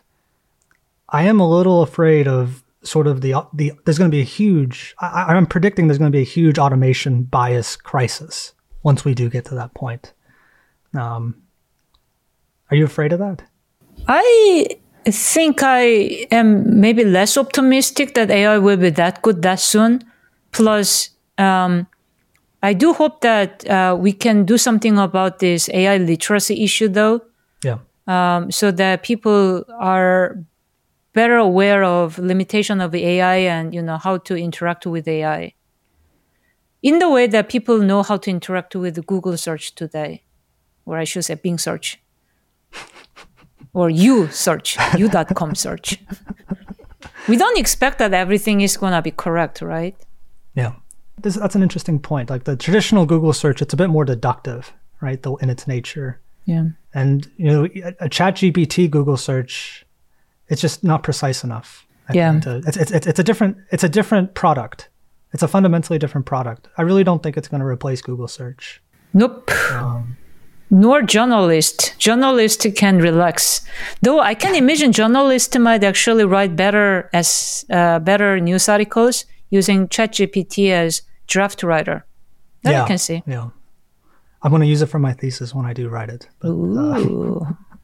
I'll edit it. I'll edit it. Or maybe I won't. Maybe I cut this part out of the so long as it's know. yeah, so long as you proofread, that's okay. Yeah.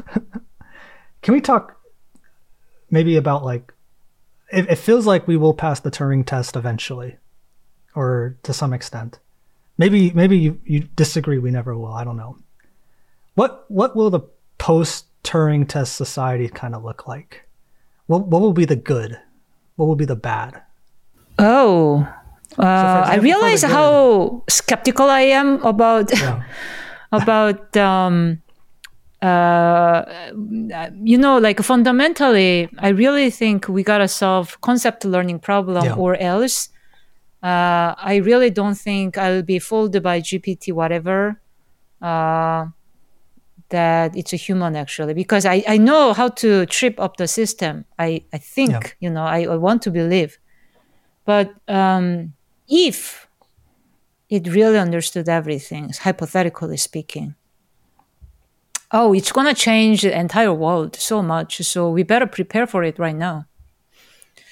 Uh, you know, jobs and the way people interact with each other and everything. Yeah. Let's talk. Let's talk about the good for a bit. You know, like I, I think one problem the world has is well, there's there's more. It seems like there's more men than women, right? And this is sort of creating a bunch of lonely men, uh, and people are lonely for other reasons too. Um, this could really help with that. You think, right? It's like find. You, do you think people will find companionship? Oh yeah, yeah, yeah. I mean, some lonely people will uh, get some uh, um, companionship from it. That I can totally see, especially old folks, uh, people who are very, very shy might end up doing that uh, as well. I see Twitter ads for startups that are already trying to do this. I, I don't know how Yeah. successful they will be right now, yeah, but yeah. Uh, I saw this in an episode of Black Mirror. Uh, what about like one of the most devastating feelings is when you lose a loved one. Yeah. Oh, yeah. Tra- training an AI to sort of, even though you know they're not real, just to sort of help heal a wound. Yeah. You know, Yeah. do you think this will be useful, or Yeah. or do do, do you think it'll just feel fake? people are different. I you know that, that's um, one fundamental belief i have is that people are different. I can totally see that for some people this is a wonderful thing.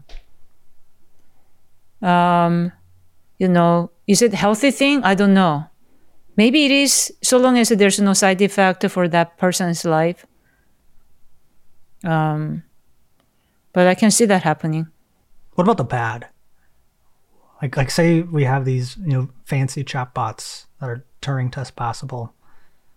What could the most malicious do with it? probably boils down to people doing horrible things to each other using it, right?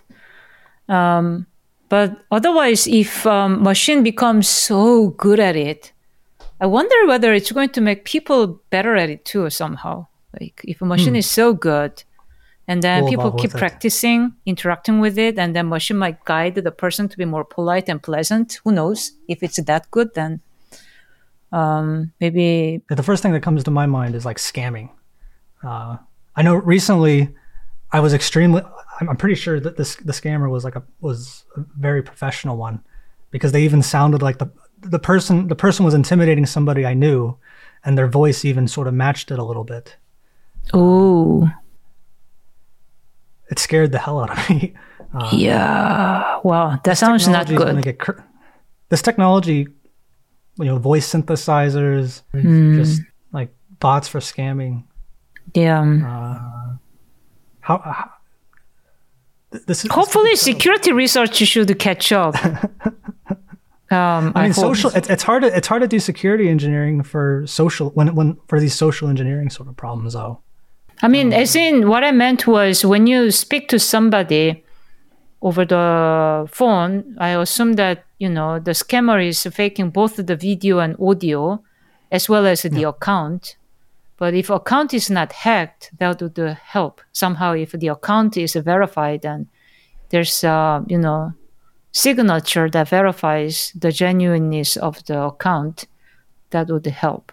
But if the account is hacked and, you know, that's a different story. Uh, right now, I think, you know, we kind of avoid this misinformation in part by checking the source to the point that, you know, if somebody says something and I don't trust that person, some famous person that I don't trust, whatever this person says, I might first doubt. Uh, so that's sort of like a source based checking that we tend to rely on. And same deal with news article, you know, depending on which news media uh, news is from, we have a different level of trust. And so it might help to some degree, but, you know, if uh, we talk to anybody on any, I don't know.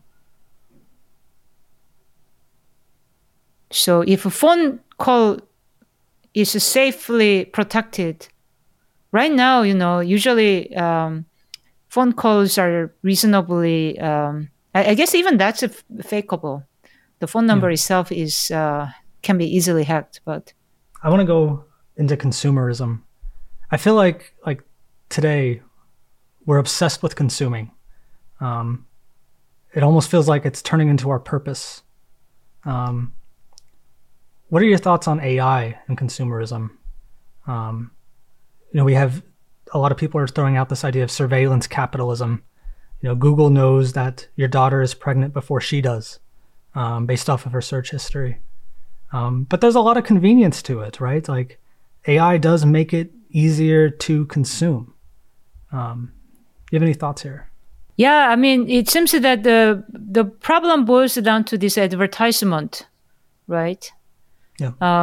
Because uh, uh, if there's no advertisement, then it would be better. But the advertisement these days are so like blended into the social media content itself. Personally, I feel like this really boils down to not just consumerism, but also there's another aspect of it, which is uh, dramatization and um, uh, you know increasing engage- engagement by provoking more violent and uh, uh, divisive content, right? Yeah. So for me, these two things are both more of a um, real problem that impacts human society already right now. With or without yeah, yeah. AGI tomorrow, it's already badly influencing us right now. Uh, in both the cases, there are actually humans involved in controlling the AI behavior, algorithm behavior, because it's humans who decide whether you know you encourage more clicks, more engagement at the cost of uh, letting violence happen or not. So it, this seems to be where really um, some kind of regulation can really help, yeah. such that maybe social media companies, if there will be a next one, um, should really um, ideally the company itself should try to do the right thing by trying to promote some kind of benefits and goodness in the humanity, for example, by promoting ideas about minimalism or you know climate change uh, helping with the climate change or helping with uh, really difficult situations in ethiopia uh, uh um, and so forth or ukraine. So uh, there's some ways in which we try to balance the things out um, at the social media platform level. But if not maybe we could also talk about regulations so that there's some limit to which uh, how much you want to optimize it for your company company fit does uh, worrying about the healthiness of the society. I got a little I, I, thought your phrasing was interesting on talking about social media if there is a next one. Yeah um, there's one collapsing right now unfortunately. I feel like ai is really manipulating people right now, and people just don't realize it, especially on platforms like Facebook and Twitter. There's there's this one emotion that really gets at least me to click on things. If if I see an article that makes me angry, I I I almost always click on it. Right? Like like I want I want to see. I, I, don't, I don't know. Maybe I'm a masochist, but anyway, like I always seem to click on articles that make me frustrated or angry because I want to understand how like there's a ridiculous headline. I don't understand. It just makes me feel something, and I want to just either get mad or try to understand what they're talking about. And I, I feel like you know maybe platforms like Twitter they they sort of optimize this. They sort of optimize for anger, and the reason why I'm starting to wonder if this sort of cancel culture, this sort of you know maybe maybe wokeism isn't the right one, but there, there's some there's something that's coming from the fact that we're all using this algorithm that is just trying to make us angry all the time. Yeah. And we're addicted to it. Yeah. It's changing us as a people. Yeah. What do you think? Uh, first of all, I noticed that too on Twitter and Facebook. For some reason, I don't feel very good. So I don't scroll very much. To be honest, you know, every time I, every new year, at the beginning of new year, I'm thinking, oh, I should do have a more social presence and tweet some fancy tweets in the way that really smart academics do about papers and such. But I go there and then I don't feel very well. You know, people shooting each other down, basically verbally abusive tweets about each other. And I just cannot look at it. So I guess in my case, I just don't want to see it. So I am able to not to see very much. So by being remote, uh, um, I was logged out of Facebook for a long time, as a matter of fact. Like if people sent me messages, I have no idea. Um, and so uh, I found TikTok, on the other hand, can I say this?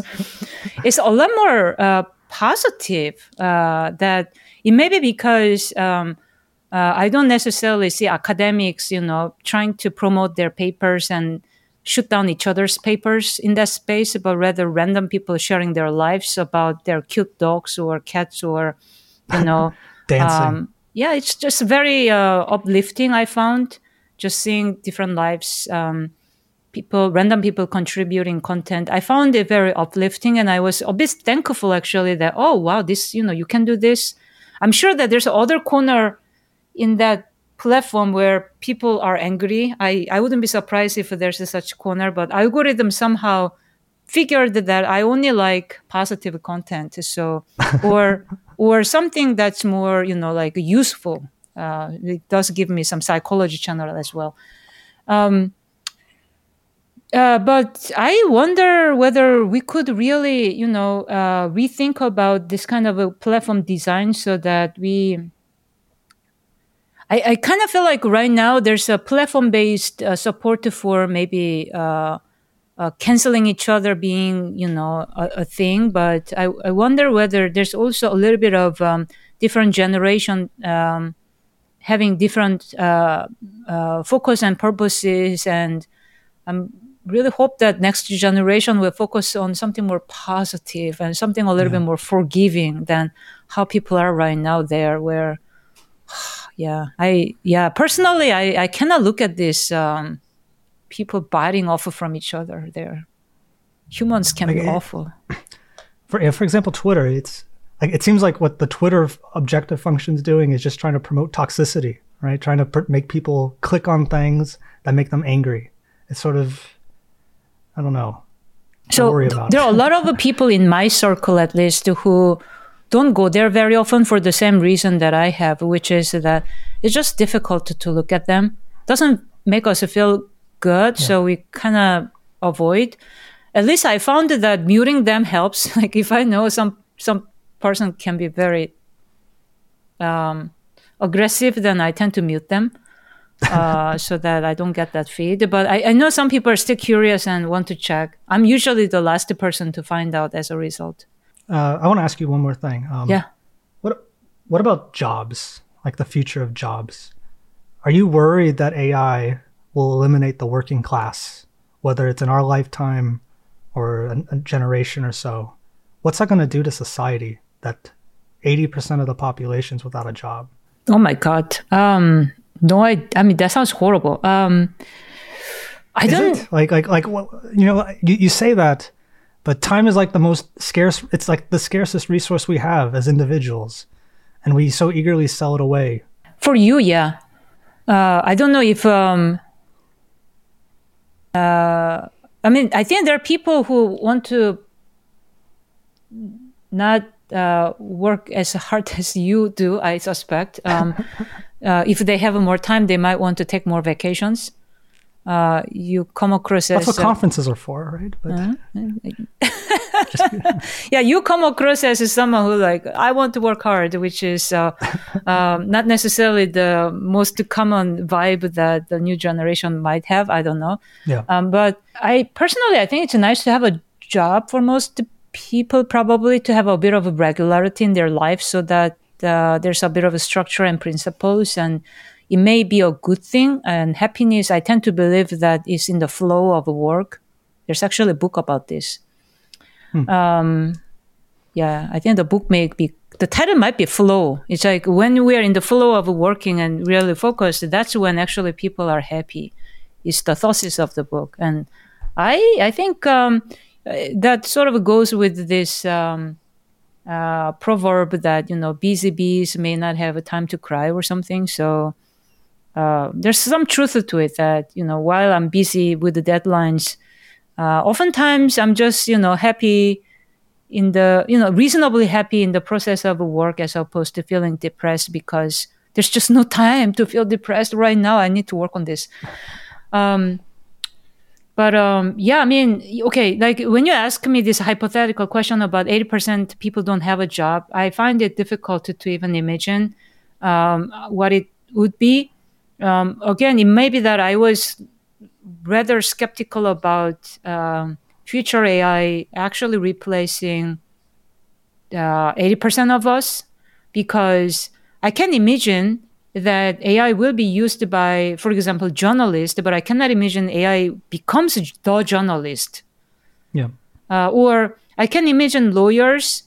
Uh, there may be some AI lawyers helping out some easier cases or cases where people cannot pay for the human lawyers.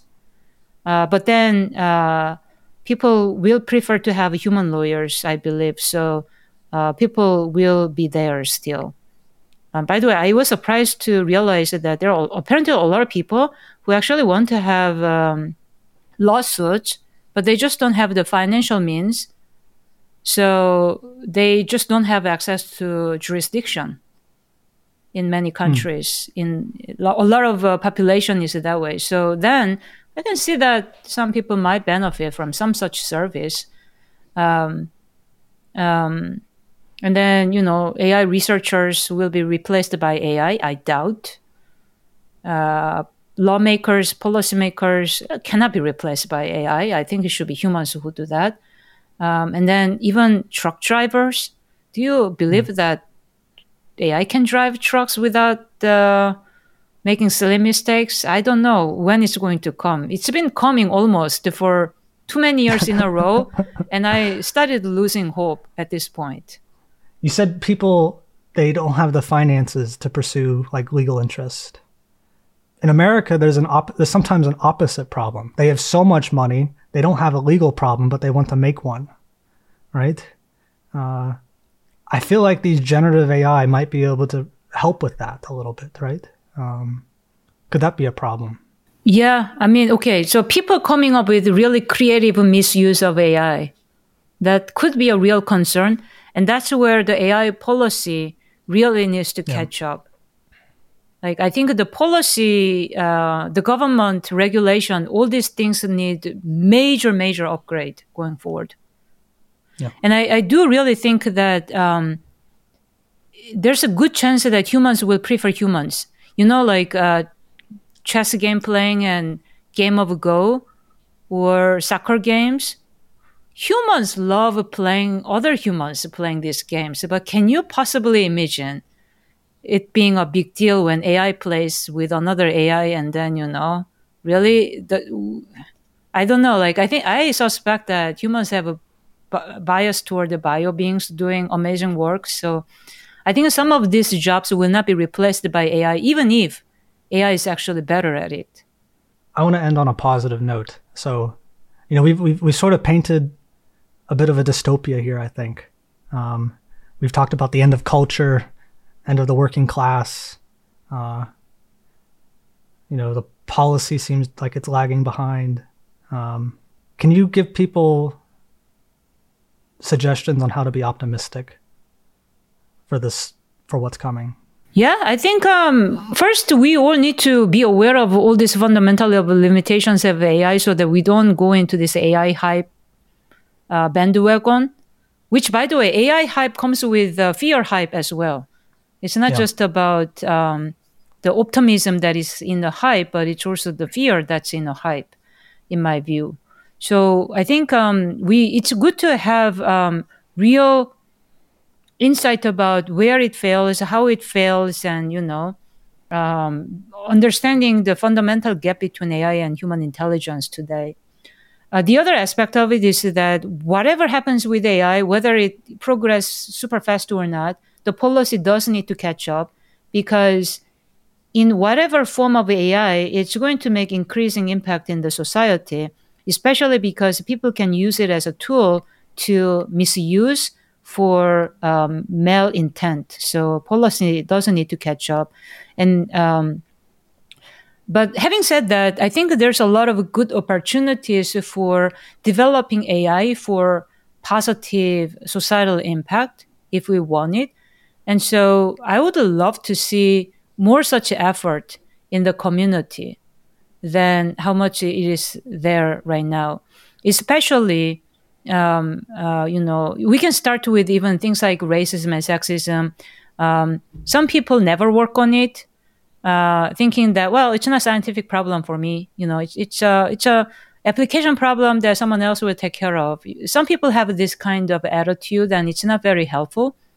Because first of all, it's not application problem. It's actually not that easy to solve. There's a fundamental science problem as to why that's so hard. And it's not just like a classification problem that your magic neural network can solve, so long as you have a, your better neural network developed. It's not like that. There's a lot of these nuanced social common sense, moral reasoning, all that is in play that current models cannot really uh, sufficiently address. And so it's a real intellectual problem that anybody can contribute to. And same goes with uh, fake news detection. This is where it really pushes the you know frontier of AI capabilities, and so we can really think about these hard, important challenges, and then invest some of our effort more toward that. And I think that would be really, really amazing. The other thing that I want to sneak in is that um, we always had this mindset of, well, there's one gold truth. AI should, you know, learn this gold truth label. But it might be that the more broader impact we make through AI, we start touching on these fuzzy problems where there's no one good truth. Um, even generating good document is in that area, but like you know, legal uh, decision making or uh, any other decision making usually does have a lot of nuances, which means uh, the final decision cannot have just one uh, correct answer. Oftentimes, there may be multiple good answers or multiple wrong answers and no good answer. In which case, we do want to understand why, what are the pros and cons of each options, and then be able to uh, uh, in, in, uh, introspect about that. And so, developing such AI would make really powerful uh, impact in the society, like interpretability and all that. And so I really do think that we can be creative to make real positive impact through AI instead of feeling hopeless in the arrival of, I don't know, GPTX in the coming years. We can be more proactive. Thank you, Yejin. That was, this was so much fun.